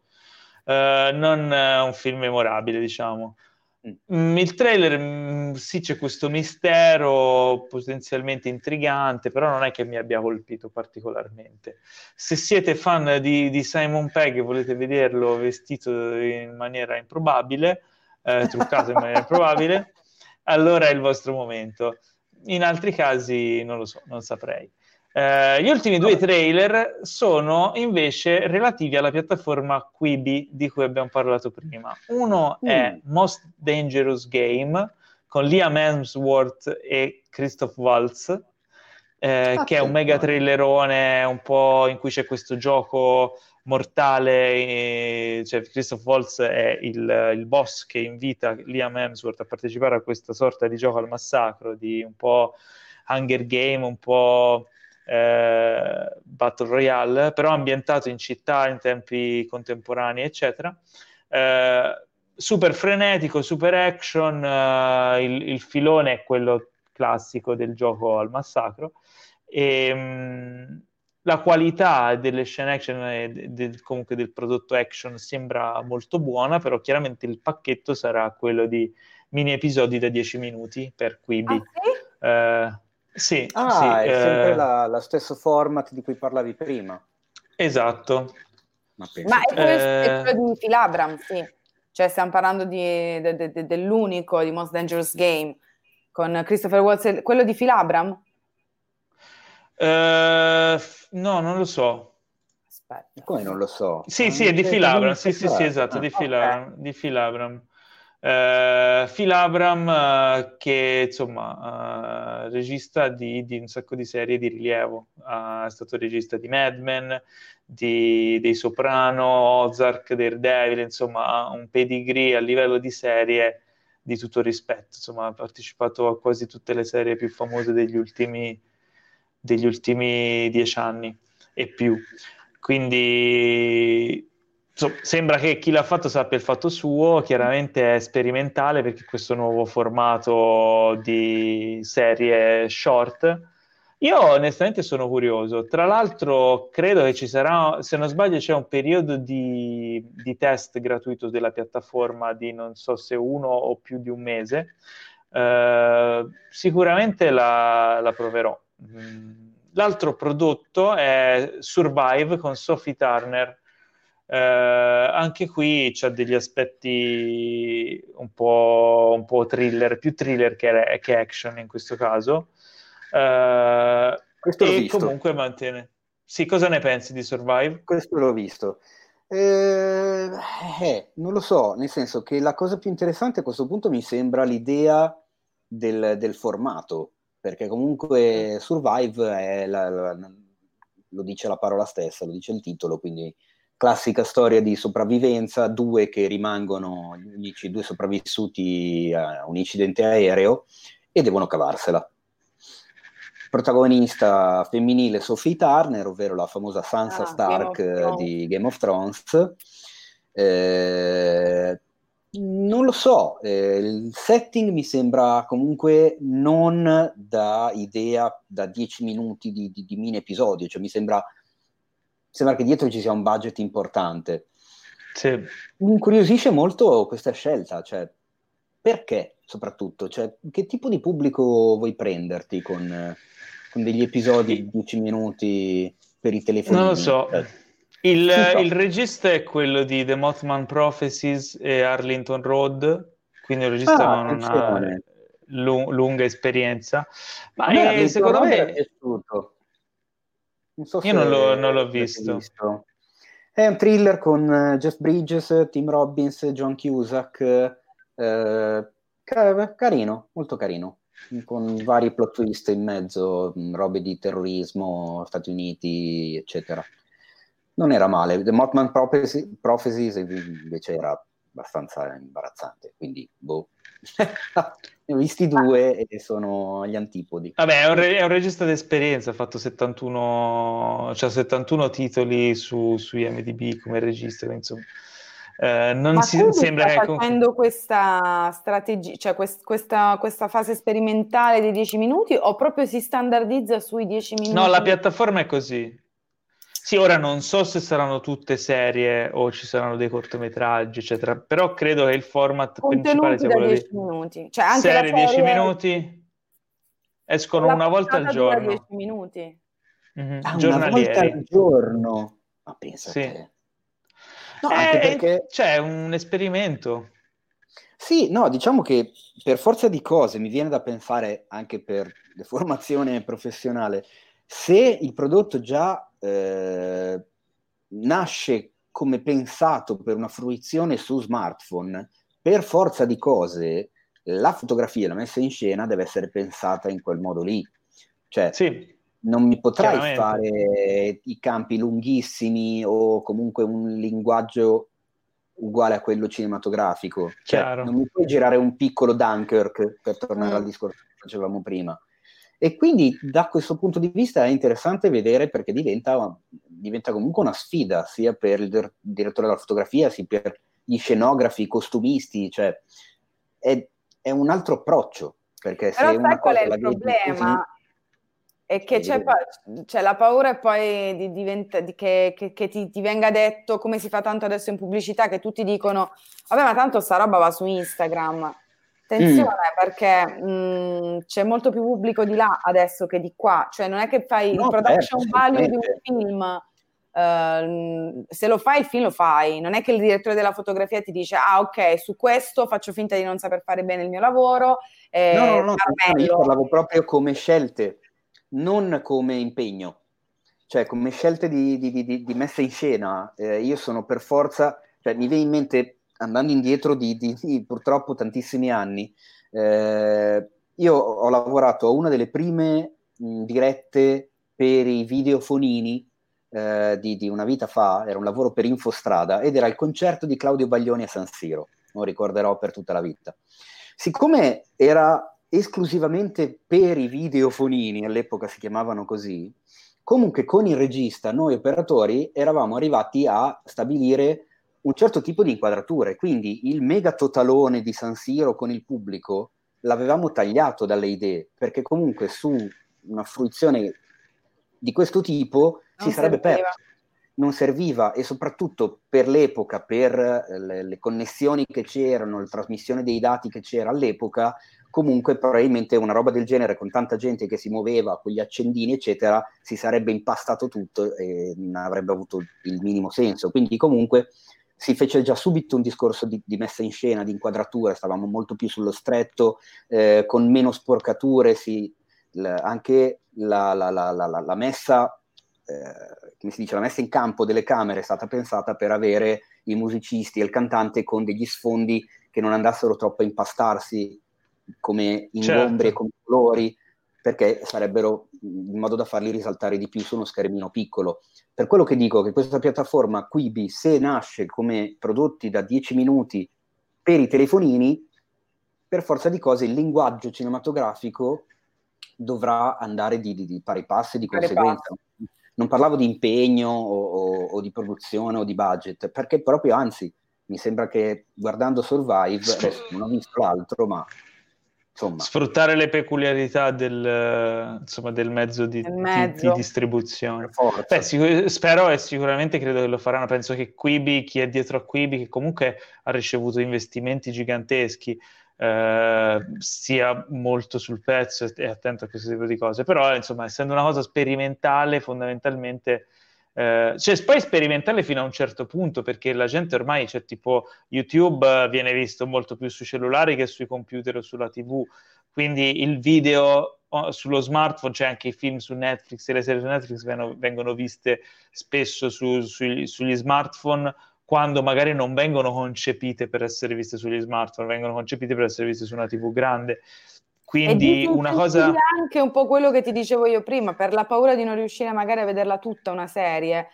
Tu sei anche un po' più accomodato dall'idea di dover vedere un episodio che dura 10 minuti. 10 minuti si adatta ai tuoi tempi. Si adatta ai tuoi tempi, lo guardi e dici, beh, sono 8 puntate, 10 minuti a puntata, 12 puntate, 8, 10 minuti a puntata, ce la faccio a finirla esatto. la stagione. Oppure magari hai finito di vedere il film o la puntata della serie e fai vado a dormire, però è ancora un po' presto, ma un'altra puntata dura troppo. Vabbè, mi guardo questo dura 10 minuti. Però cioè, per esempio degli sceneggiatori. Eh, non lo so, perché alla fine, sai, dalle limitazioni nasce sempre Vero. l'aguzzarsi dell'ingegno, quindi perché no? Eh, è un altro modo di scrivere, è un altro modo di pensare il contenuto. Staremo a vedere. Mm. E passiamo... Sta cosa. Vedremo. Passiamo alle recensioni. Abbiamo perso il buco oh. perché Boban è andato via. Eh, che detta mi così aveva detto... elegante allora, Paolo. Però spendo due parole. Il buco, che tra l'altro si chiama in un altro modo, il titolo originale, ovviamente. In inglese è stato adattato The Platform, perché forse The Hall sembrava un po' losco. Eh, è un film spagnolo, eh, horror, che è su Netflix. E, e, parla, cioè è ambientato in questo carcere che è tutto strutturato in verticale, cioè quindi ogni cella è sopra quella, eh, è sotto un'altra e sopra una, come se fossero tanti piani, e nel mezzo hanno un buco. Quindi tu puoi parlare con quello di sotto, vedere quello di sotto o quello di sopra. Dietro c'è un po' una metafora degli strati sociali, ricorda un po' il cubo. Dal trailer, sembra, dal trailer sembrava molto interessante. Boban mi aveva accennato che aveva trovato un po' di, di magagne, non l'aveva convinto al 100%, però il trailer mi aveva incuriosito così tanto che penso di recuperarlo. Quindi questo era il buco, non era, un, non era su YouPorn, era su Netflix. Eh... Esatto. Allora, se siete interessati, posso, te la butto lì. Vai. Eh, sul cinefx.it c'è una recensione di Eloio, che in realtà è il titolo originale spagnolo. Eloio, sì, esatto. Il buco tradotto dallo spagnolo.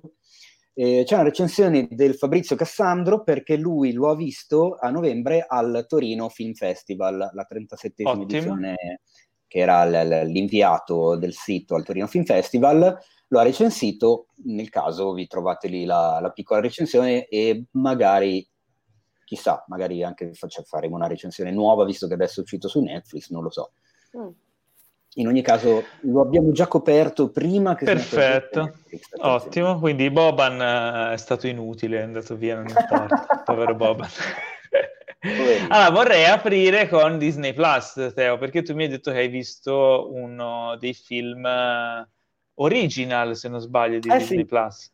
Assolutamente, infatti cioè, ero curioso di, di, di, vederlo proprio per vedere eh, soprattutto che cosa, quali potrebbero essere diciamo, le intenzioni degli original di Disney più, che io continuerò a chiamarla Continua Disney pure. Oh, Chiamala okay. come ti pare. Anche fossi l'ultimo al mondo a chiamarla Disney più. Allora, quando, sei, Togo... quando sei scontento la puoi anche chiamare Disney meno, io non mi offendo. Va bene. Allora, ho visto Togo. Che cos'è Togo? Eh, in italiano, aspetta che te lo dico al volo perché ha, ha ovviamente un, un sottotitolo buffo. Ecco, Togo, una grande amicizia. Eh, figurati Bello. se non era una grande amicizia. Mi si è già stretto il cuore. Mm. Allora, film diretto e fotografato da Erickson Core, che tu dirai che cacchio ha fatto, mm. ha fatto poco. Eh, l'ultimo film che ha fatto come regista è stato il remake di Point Break, sul quale stenderei ah. una lenzuolata di vergogna ma in realtà è principalmente direttore della fotografia, tra l'altro del, di uno dei tuoi film preferiti, ovvero il primo Fast and Furious. No, allora Fast and Furious diventa preferito mio dal 4 in poi. Ora ah, mettiamo okay, allora su lei. Allora, allora che, cos'è, che, cos'è, Togo? Togo con Willem Dafoe e una pletora di cani meravigliosi. È la storia vera. Di, nel senso gli attori? attori o No, no, no, non di, non di attori cani, di cani attori. Okay. Una, mu- okay. una muta di cani. Perché okay. che cos'è? È fondamentalmente la storia vera eh, del, del, guidatore di slitta e della muta di cani che parteciparono a quella che venne poi chiamata la corsa del siero eh, in Alaska negli anni 20, quando ah. ci fu un'epidemia di difterite e c'era bisogno di portare il vaccino da una parte all'altra durante una clamorosa tormenta di neve. Sul film, sulla storia, anzi, è già stato fatto Balto, film di animazione che probabilmente ah, a metà degli okay. anni 90. In realtà Balto ha dei grossi meriti come cane, anche quella era una storia vera, ma il tragitto più lungo, la cosa più difficile e rischiosa, se la fece il cane chiamato Togo. Quindi questo mm. film diciamo che okay. rende giustizia a, al vero eroe della Alla storia. Eh, allora, in generale, di base, il film è un gran bel film. Cioè, cioè, secondo me c'è veramente poco da dire. Cioè, è costruito bene, scorre via, e ti dà l'idea di quel, di quel classico tocco Disney eh, che permea le storie senza essere esageratamente pieno di melassa o di, di caricis, carichissimo di buoni sentimenti, però funziona, funziona il rapporto tra Willem Dafoe, che fa una prova straordinaria, ma direi che non c'è da sorprendersi, che interpreta questo norvegese duro e, e scontroso, che ha a che fare fondamentalmente sì con eh, altri attori, perché la storia è narrata su due livelli, ovvero racconta il presente della difficoltà di questo passaggio attraverso questa tormenta e il passato nel momento in cui il rapporto tra lui e il cane si è costruito da cane problematico che era cucciolo e ne combinava di tutti i colori a diventare effettivamente il, il, il più bravo della muta e quello che la guida. C'è del ringiovanimento digitale anche di Willem Dafoe, mm. quindi diciamo che... Eh... Beh, già in locandina lo vedo che è più, un po' più giovanile. Giovane. Io pensavo fosse un abbellimento, in realtà no. Cioè, eh, anch'io infatti. Lo vedi cioè, ma stato... in tutto il film ma, o, o c'è, rifatto, c'è, una funzione? Ma rifatto, cioè gli hanno mappato la faccia secondo te per ringiovanirlo o è semplicemente effetti speciali sì. col trucco? Mm, no, secondo me c'è qualcosina di ringiovanimento stile di Irishman. Sarà quindi un mix probabilmente.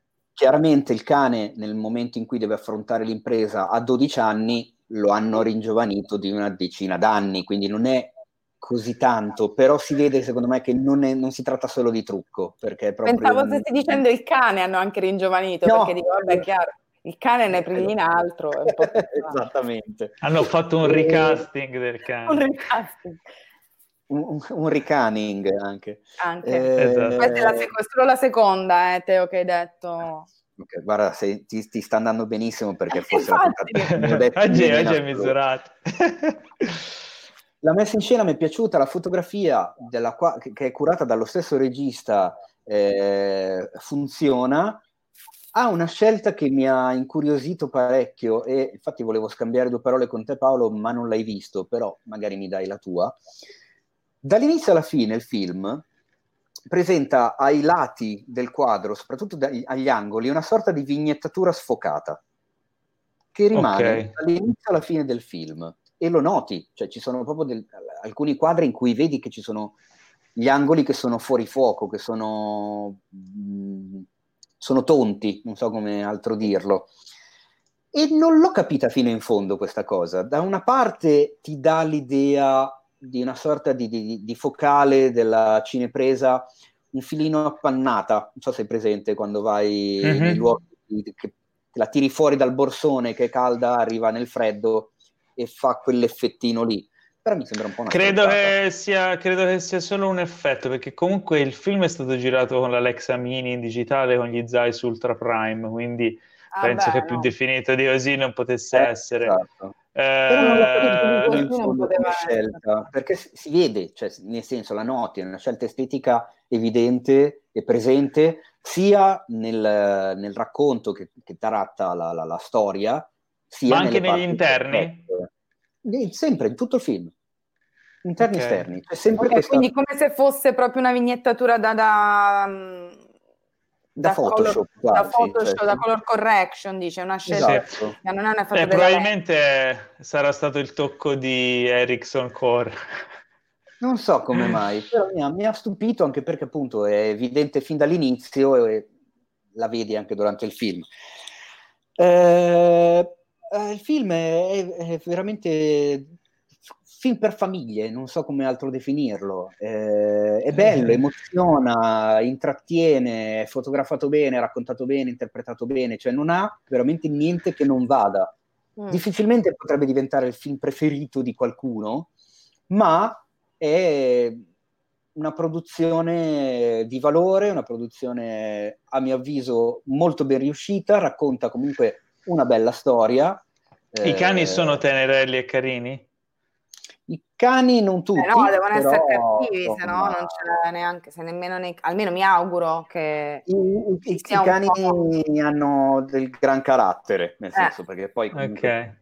mi accorgi, l'impresa effettivamente fu assolutamente eccezionale e da applaudire perché comunque effettivamente okay. vabbè non dico nulla per spoilerare no, però, dire, ok va bene ma quindi le due quindi le due questioni sono risolte Dafoe non è cane anche lui e il film è Togo giusto? esattamente ok possiamo e... andare avanti consigliato consigliato non so, consigliato, non so consigliato. Cioè, è, un, è, è fatto bene Punto. Non, non, riesco a trovargli dei difetti. Il giudizio, dei... il giudizio di Teo è fatto bene. Ok, va esatto. ci sta. Eh, giustamente Alessio Romano voglia... non era Balto, no, ti spiegava prima Teo che pri- Balto eh no, era esatto. la storia è... No, è, è una storia parallela. Un allora, lì, tutto il tragitto lo fecero eh, più guidatori con più slitte perché era veramente improbo da fare da soli. Cioè, con, almeno uno arriva, nel senso. Esattamente. Balto fece un tragitto, fece il tragitto finale, è per quello che divenne famoso, ma in realtà il mazzo grosso e il, peri- il tragitto più lungo e più impervio lo fecero Leonard Seppala, che era il vero nome del diciamo, il personaggio interpretato da William Dafoe, con il cane Togo a guidare la muta di cani. Quindi questo film racconta okay. la storia dei veri eroi. Andando avanti, eh, Claudia, parlaci di Lazzaro Felice, film di Alice Rohrwacher che io ho in lista da un sacco di tempo e non ho ancora visto. Tu mi hai detto che l'hai visto, anche Teo ce l'hai in lista. Tu l'hai visto da poco. Ce l'avevamo in lista tutti. C'erano in lista tutti. Sì, io tra l'altro ero, ero, a Cannes l'anno che fu presentato, sono stato anche alla festa, ho conosciuto anche lei sì, e ho, ho bleffato dicendo che l'avevo visto, le ho fatto i complimenti, ma in realtà non l'avevo visto. Quindi ah, ci sta, magari sch- ci sta sentendo, no, sch- magari ci sta sentendo Alice, mi scuso, però lo vedrò prima o poi. Tu che dici che eri a Cannes alla festa merita uno sch e non puoi quello sì, quello sì. Eh. C'era anche Natalino Balasso. Ma Rockbacher, non ho capito, mi è andata via una sì, sì. Okay, Ero alla festa post proiezione, okay. c'era anche Natalino Balasso. Ok, che certo, ha una parte, ha una parte molto importante sì. anche lui nel film.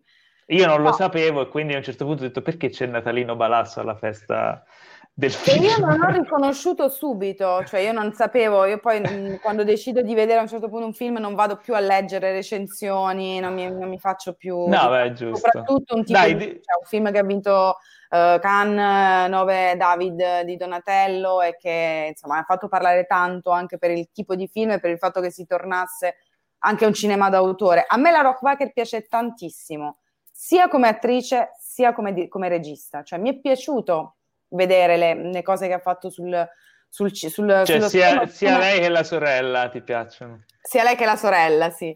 No, mi, pia- mi, mi, mi piacciono, mi, è piaciuto il film, non, non ne voglio parlare male, però recuperandolo mi sono resa conto del fatto che sì, è uno di quei film che devi recuperare, ma è uno di quei film che non ha tempo. Cioè non ha tempo nel senso puoi recuperarlo quando vuoi, ma anche perché non ha mercato. E adesso entro un po' nella critica un film mm. italiano ben fatto con una storia secondo me anche molto particolare perché all'inizio non capisci se stai per, se sei in che, in che periodo storico eh, sei, devi fare una, un, diciamo, un attimo di devi, devi, dare allo spettatore un bel atto di ti, ti deve credere, si deve sospendere nell'incredulità totale della storia dall'inizio, sin da subito perché non ci credi che Lazzaro sia così, te lo giustifichi a un certo punto perché secondo me, e non lo dice nessuna trama, poi non lo so, vado, vado a vedere bene se qualcuno ha parlato di Lazzaro come autistico, perché la cosa bella di questo film è che parla molto bene della disabilità, secondo me, ma magari non era nella testa della Rochbacher che Lazzaro fosse autistico. Per me è un contadino autistico di cui tutti si, si prendono gioco, è dell'ultimo della catena, il classico ultimo degli ultimi, che però è l'uomo buono, che non, non, non pensa mai male, che non, non riesce a pensare male di nessuno, tant'è che si trova anche in situazioni, situazioni spiacevoli, non vi dico come, come va a finire, Però ecco, fatto questa analisi, e questa, ne parlavo ieri con Michele Bizzi, che è il mio regista e compagno di vita, e ci, ci guardiamo ben tutto, non esiste questo cinema. Cioè, parliamoci chiaro, ragazzi, in Italia continuiamo a fare film e cinema d'autore che però si arrovellano su loro stessi, vanno bene per i festival, mm. vanno bene per mm. Cannes, mm. vanno benissimo per Venezia, per Berlino, per tutti quelli che sono Uh, la nicchia come noi, saremo in 70 oggi ad ascoltare e siamo veramente i cinefactoriani, i fissati di cinema che possono vedere quel cinema, ma non ha mercato, non è un film che puoi vendere ai mercati, non è un film che puoi tradurre in n lingue perché non è una storia universale, parla di una, de, de, de, la, di una storia veramente connotata sul territorio, anche molto italiano se vogliamo, e quindi mi sono detta, ma perché continuiamo a fare questi film? È un film che è costato tanto in termini di sviluppo, eh, credo sia entrato anche in una, in, nelle ave, cioè è uno dei film che è stato prodotto anche con dei fondi europei, ha avuto fondi internazionali, anche fondi nazionali del MIBAC. Non, ed è stato è, è un tipo di film che se non fosse stato girato come è girato con quella fotografia cruda e quasi vicino al neorealismo avrebbe dato addirittura fastidio, cioè non te lo giustificavi, dici ma cos'è sta roba? Invece girato così ha un suo senso, però non è... Mh, mm, ho paura che gli italiani continuino a pensare che quello sia il cinema italiano che dobbiamo fare, invece no, quello è un tipo di cinema de sé, sperimentale, che ha una sua vita per quelli come noi, quelli come noi, dico tutti noi che ci stiamo ascoltando. Cioè, ma a te il film comunque è piaciuto? A me il film è piaciuto tantissimo, ho pianto. Io alla fine ero arrabbiatissima perché empatizzi tantissimo col protagonista, è quello che deve fare un film e Lazzaro parla pochissimo perché è un ragazzo veramente di poche parole. E... Però secondo te un, uh, un, americano, un giapponese, un uh, sudamericano che lo vede non riesce no, a creare quel legame. in bocca oppure si brucia due marshmallow e dice no vabbè metti... Eh, un americano cinefilo, comunque un eh, americano eh, che, sì, che, che guarda il film d'autore. Non lo so, un americano cinefilo si deve, si vuole, se vuole fare il figo, l'americano cinefilo si guarda Fellini. Cioè si continua a guardare il neorealismo. Eh, ma l'avrà finiti. No, perché stanno ancora lì, cioè hanno ancora tanto da recuperare, quindi prima di arrivare, cioè si guardano, non lo so, si guarda un Sorrentino, Prima di arrivare alla Rock Wacker, un americano mm. di quel tipo non arriva alla Zero Posso, posso fare una domanda? Perché eh, allora io ho capito perfettamente il tuo discorso, Claudia. Mm. Eh, ho, ho, capito il tuo punto di vista e fondamentalmente sono anche piuttosto d'accordo. Però mi ha incuriosito una cosa, soprattutto che hai detto, è il perché continuiamo a fare questo tipo di film. Nel senso, eh, è davvero necessario fare solo film che abbiano un mercato internazionale? No, non attenzione, più... io poi sono... No, no, no, non no, voglio okay, fare... No, no, no, non sono neanche... Anzi, l'altra volta parlavamo con Paolo, io sono... faccio fatica a stare dietro a tutti i Marvel, cioè... Mamma mia, quando mi invitano a vedere un film, mi piacciono tanto, eh, li vedo tutti, però faccio fatica. Non, non, sto dicendo che tutti i film devono avere mercato e tutti i film devono essere internazionali. Lunga vita ai film d'autore, per carità, lunga vita a tutte le sperimentazioni. Però quanti soldi mm, okay. sono andati di bandi eh, su quel film, che tra l'altro ha dei nomi, cioè la Rockwacker non è proprio l'ultima degli ultimi, voglio dire, non credo che le sia così difficile riuscire a tirar su due produttori in gamba che possano coprodurre o un distributore che l'aiuti a arrivare a Cannes. Eh, e proprio il discorso è se, se, abbiamo dato e se il MIBACT ha dato non so quanti soldi, ha dato per fare Lazzaro Felice, ne ha tolti tanti per un altro film che magari poteva avere più, cioè poteva aiutare agli italiani, al cinema italiano ad arrivare all'estero, ad essere acquistato dai giapponesi, ad essere acquistato dagli americani e quindi poi di ritorno perché no anche la Rockwacker. Ho capito che intendi, c'è un Anch'io discorso un, sì. po più, un, po più, vasto. Sì, Alla fine il, il, il, comunque l'industria del cinema in Italia è, è piccola, piccola, ha bisogno di, di, di, certi tipi di progetti per poter emergere. Ora si stanno un po' aprendo con, con progetti di serie, eccetera, si sta arrivando un po' più all'estero, però c'è ancora tanta strada da fare. Sì, secondo me questo, ed è un bellissimo film, è un bellissimo film che rivedrei perché ci sono dei momenti in cui davvero vuoi andare a, scoprire, cioè, è, è, veramente bello, ve lo consiglio, se lo volete recuperare, però se lo, lo guard- guardatelo con questa, con questa critica che vi ho, che vi ho, così, che, che vi ho lanciato, perché è una, è una, domanda che ci dobbiamo fare. Quando noi vediamo un film italiano dovete sempre pensare che i film italiani sono autoriferiti a un mercato italiano. La, pochissimi sono i film italiani che arrivano al mercato estero.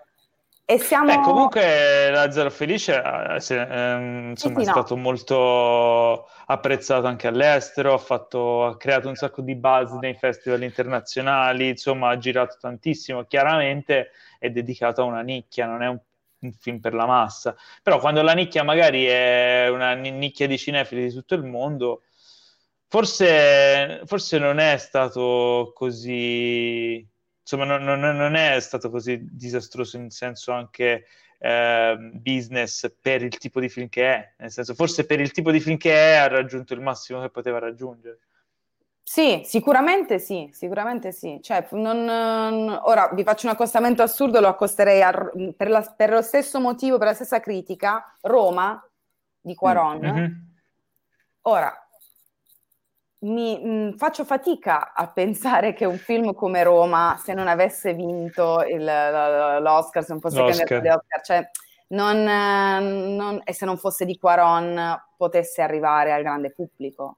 Cioè, è certo. impossibile, certo. è pressoché impossibile. Eppure Roma è molto più sperimentale di Lazzaro, perché ci sono delle scelte registiche che ha fatto Quaron importanti su quel film. C'è una scena bellissima dove lui racconta in un solo piano sequenza eh, la, la, casa dei domestici, della casa dove vive la domestica e quindi tu vivi esattamente il suo punto di vista, no, la, la, camera scompare, la telecamera mm. scompare perché fa un giro, non c'è la troupe, non sì, c'è sì. niente. Non so se avete presente, è proprio un momento... Sì, sì, sì, certo. No, e, e quello, è, quello è sperimentale ed è sé, è d'autore, è tutto, ma è internazionale. è comunque internazionale. Lazzaro no, sì. secondo me. Ciao, Lo vedrò Angelo. e poi ne riparleremo magari. Volentieri. E...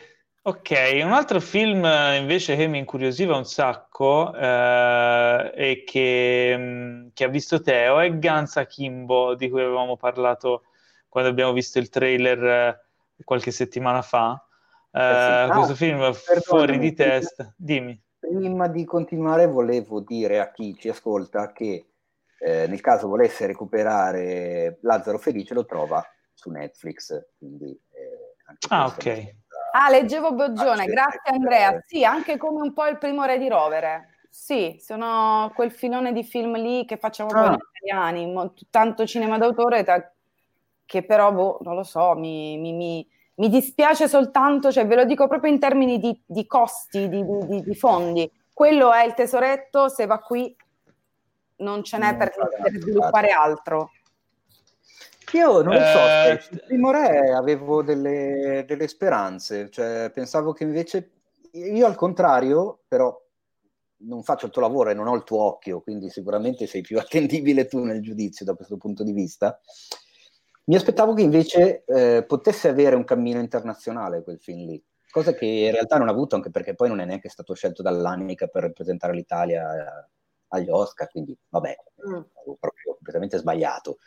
Eh, però anzi, quello lo vedevo più anzi, come, un, come un tentativo di smarcarsi dal classico film, come hai detto tu, eh, l'italiano è convinto che il cinema italiano sia quella roba lì. Il primo re mi sembra qualcosa di completamente diverso di so, da, da, da, da, quello che di solito siamo abituati a vedere quindi comunque un'ambientazione storica nuova, un sacco di trucco, make-up, effetti speciali digitali, eh, una lingua completamente inventata, cioè insomma era qualcosa di diverso che diverso. infatti ha polarizzato l- l- il giudizio del, del, pubblico alla fine, perché è difficile sentire qualcuno che abbia detto il primo re, ah sì, ok, carino, cioè di solito quello che ho sentito io perlomeno è o è piaciuto molto o non è piaciuto per niente. Mm, mm, mm. Beh, poi comunque no, tutt'altra ambientazione che segue anche, no, diciamo che il primo re è comunque un altro filone, mm, cioè sì, un, altro, un, po diverso. è un po' diverso. Non è propriamente un film d'autore il primo re. No, Lazzaro non ha mm. nessun effetto speciale, ecco, cioè Lazzaro è proprio, credo sia anche tutto... Lazzaro è il prototipo del film d'autore, alla sì, fine, no? Sì, del film sì. festivaliero, come hai esatto, detto prima. il film festivaliero per eccellenza proprio, che quando si guardano i festivalieri dico, ah, ma l'hai visto Lazzaro Felice, wow, che figata, ma quella lacrima secondo te era aut- perché autistico e l'avranno capito gli altri o no? Cioè, quelle pippe che ti fai al festival, ma che poi difficile riportare, riportare al pubblico, al grande pubblico. Uscire da lì, certo. E invece, Teo, l'opposto del film festivaliero è Guns Akimbo, in cui c'è Daniel Radcliffe con delle pistole inchiodate nelle mani. Ah, però. E la vestaglia eh, sì. e le pantofole con la zampa d'animale. Eh, com'è eh. questo film che mi incuriosisce un casino? Completamente folle allora, se eh, dal trailer sembra un film fuori di testa, sappiate che in realtà il film è molto peggio. E stai creando allora, dell'hype. Il film è su, è su, Amazon Prime. Esattamente, film su Amazon fresco, Prime. Fresco, fresco. Eh, l'ho guardato perché avevamo parlato del trailer quando era uscito e perché comunque Daniel Radcliffe mi sta simpatico e eh, apprezzo questo suo continuo, questa sua continua ricerca eh, di smarcarsi dal personaggio di Harry Potter, che comunque gli è rimasto appiccicato addosso. E come fai? Lui, eh, come fai effettivamente? E con i Calkin, se mai staccato dal personaggio... No, però Elkis sta effettivamente costruendosi una carriera completamente alternativa, perché accetta di fare dei ruoli, cioè anche sui Army Men, non è proprio un film che farebbero un... Fantastico. E a me è piaciuto un sacco, tra l'altro, quel film lì. Quindi, quando c'è un film nuovo con Daniel Radcliffe, di solito mi incuriosisce andare a vedere che cacchio combina. E questo film è totalmente folle. Eh, la storia è abbastanza semplice, nel senso che siamo in una società distopica dove eh, esiste questo gioco che si chiama Schism, che è una sorta di gioco di ruolo al massacro eh, nella vita reale, che nasce sul web ma poi diventa realtà eh, in cui c'è questa società che accoppia eh, due persone che si devono far fuori fisicamente, cioè si devono proprio uccidere. Ah, e ma la roba è giusta? No, c'è proprio in, in, inseguimento, caccia all'uomo, e sparatorie eh, e, e, tutto quello che ne consegue. Il problema è che chiaramente mh, mm, ci sono eh, e, e, e tutto, tutta la cosa crea un giro di scommesse a livello mondiale sulla rete che tiene in piedi tutta la società. Quindi poi ci sono un po' eh, qualcosa che ricorda l'implacabile, non so se vi ricordate, mm-hmm. ecco. Eh, Quindi è sempre il filone del gioco al massacro di Most Dangerous Game, alla fine quello è il prototipo. No? Eh sì, esattamente.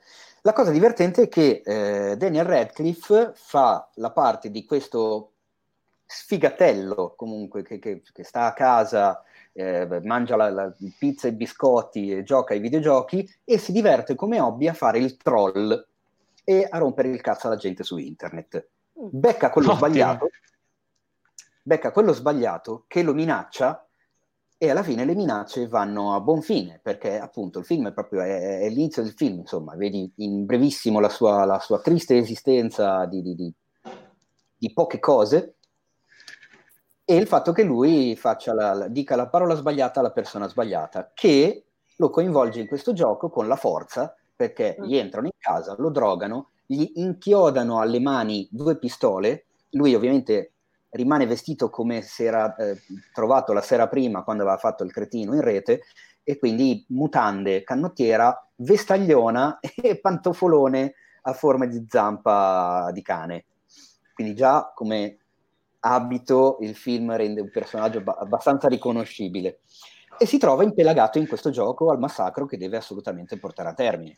Chiaramente la cosa innesca tutta una serie di situazioni perché lui da vittima eh, a un certo punto comincia a capire come funziona il gioco, ma chiaramente non ha la minima possibilità di, di essere un protagonista perché non è un, un pistolero, un sicario o un killer eh, coinvolge la sua ex, non, non, dalle cose, ci sono delle scene assolutamente comiche perché lui non riesce nemmeno ad aprire la porta di una, di una macchina o la porta di casa o mettersi o usare il cellulare perché ha i revolver. Chiaramente ha due, due, pistole, tipo, tipo Edward, Edward, Mani di Forbice, lui è Daniel Mani di Pistole. Il film è ultra pop, ma veramente colorato e spinto al massimo, il montaggio è ultra frenetico, ti tiene incollato, è divertente. Ma è roba è... da epilessia? No, non è roba di epilessia, non è neanche roba alla Zack Snyder, quindi cioè, comunque ha un suo gusto. Lui, devo dire che comunque regge tutto, tutto il gioco e tutto il personaggio.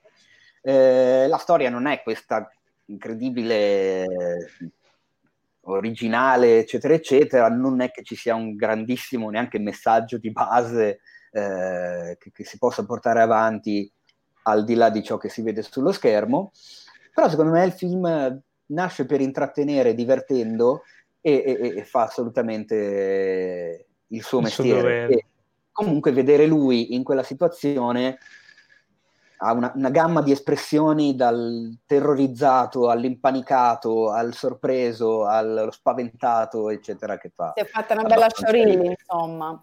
Sì, assolutamente. è, è, divertente. La, sono, la mia domanda è, faresti tu la stessa cosa a quelli che trollano su Cinefax? Farei di peggio, non si può dire. va bene, va bene. E con questo, ragazzi, siamo giunti al momento tanto odiato, il momento dei saluti.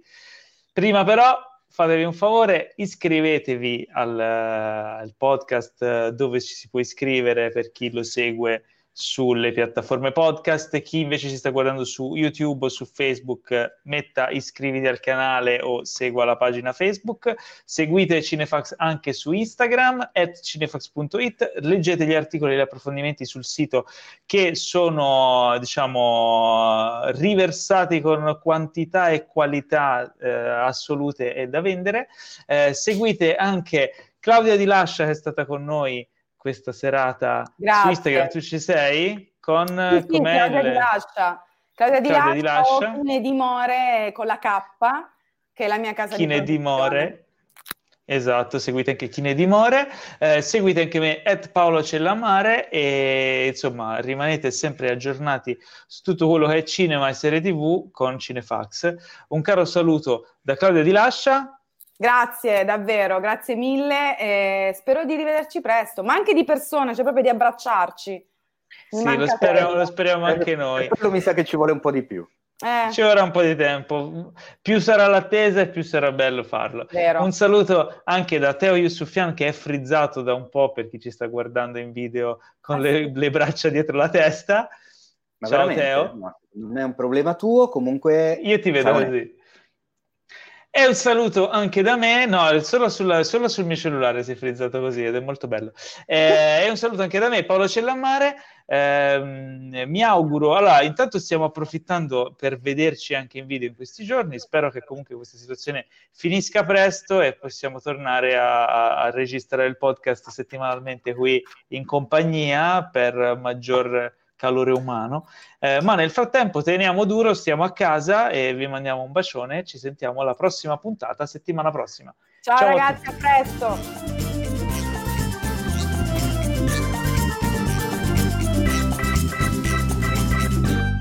Questo podcast è stato presentato da The Best Blend.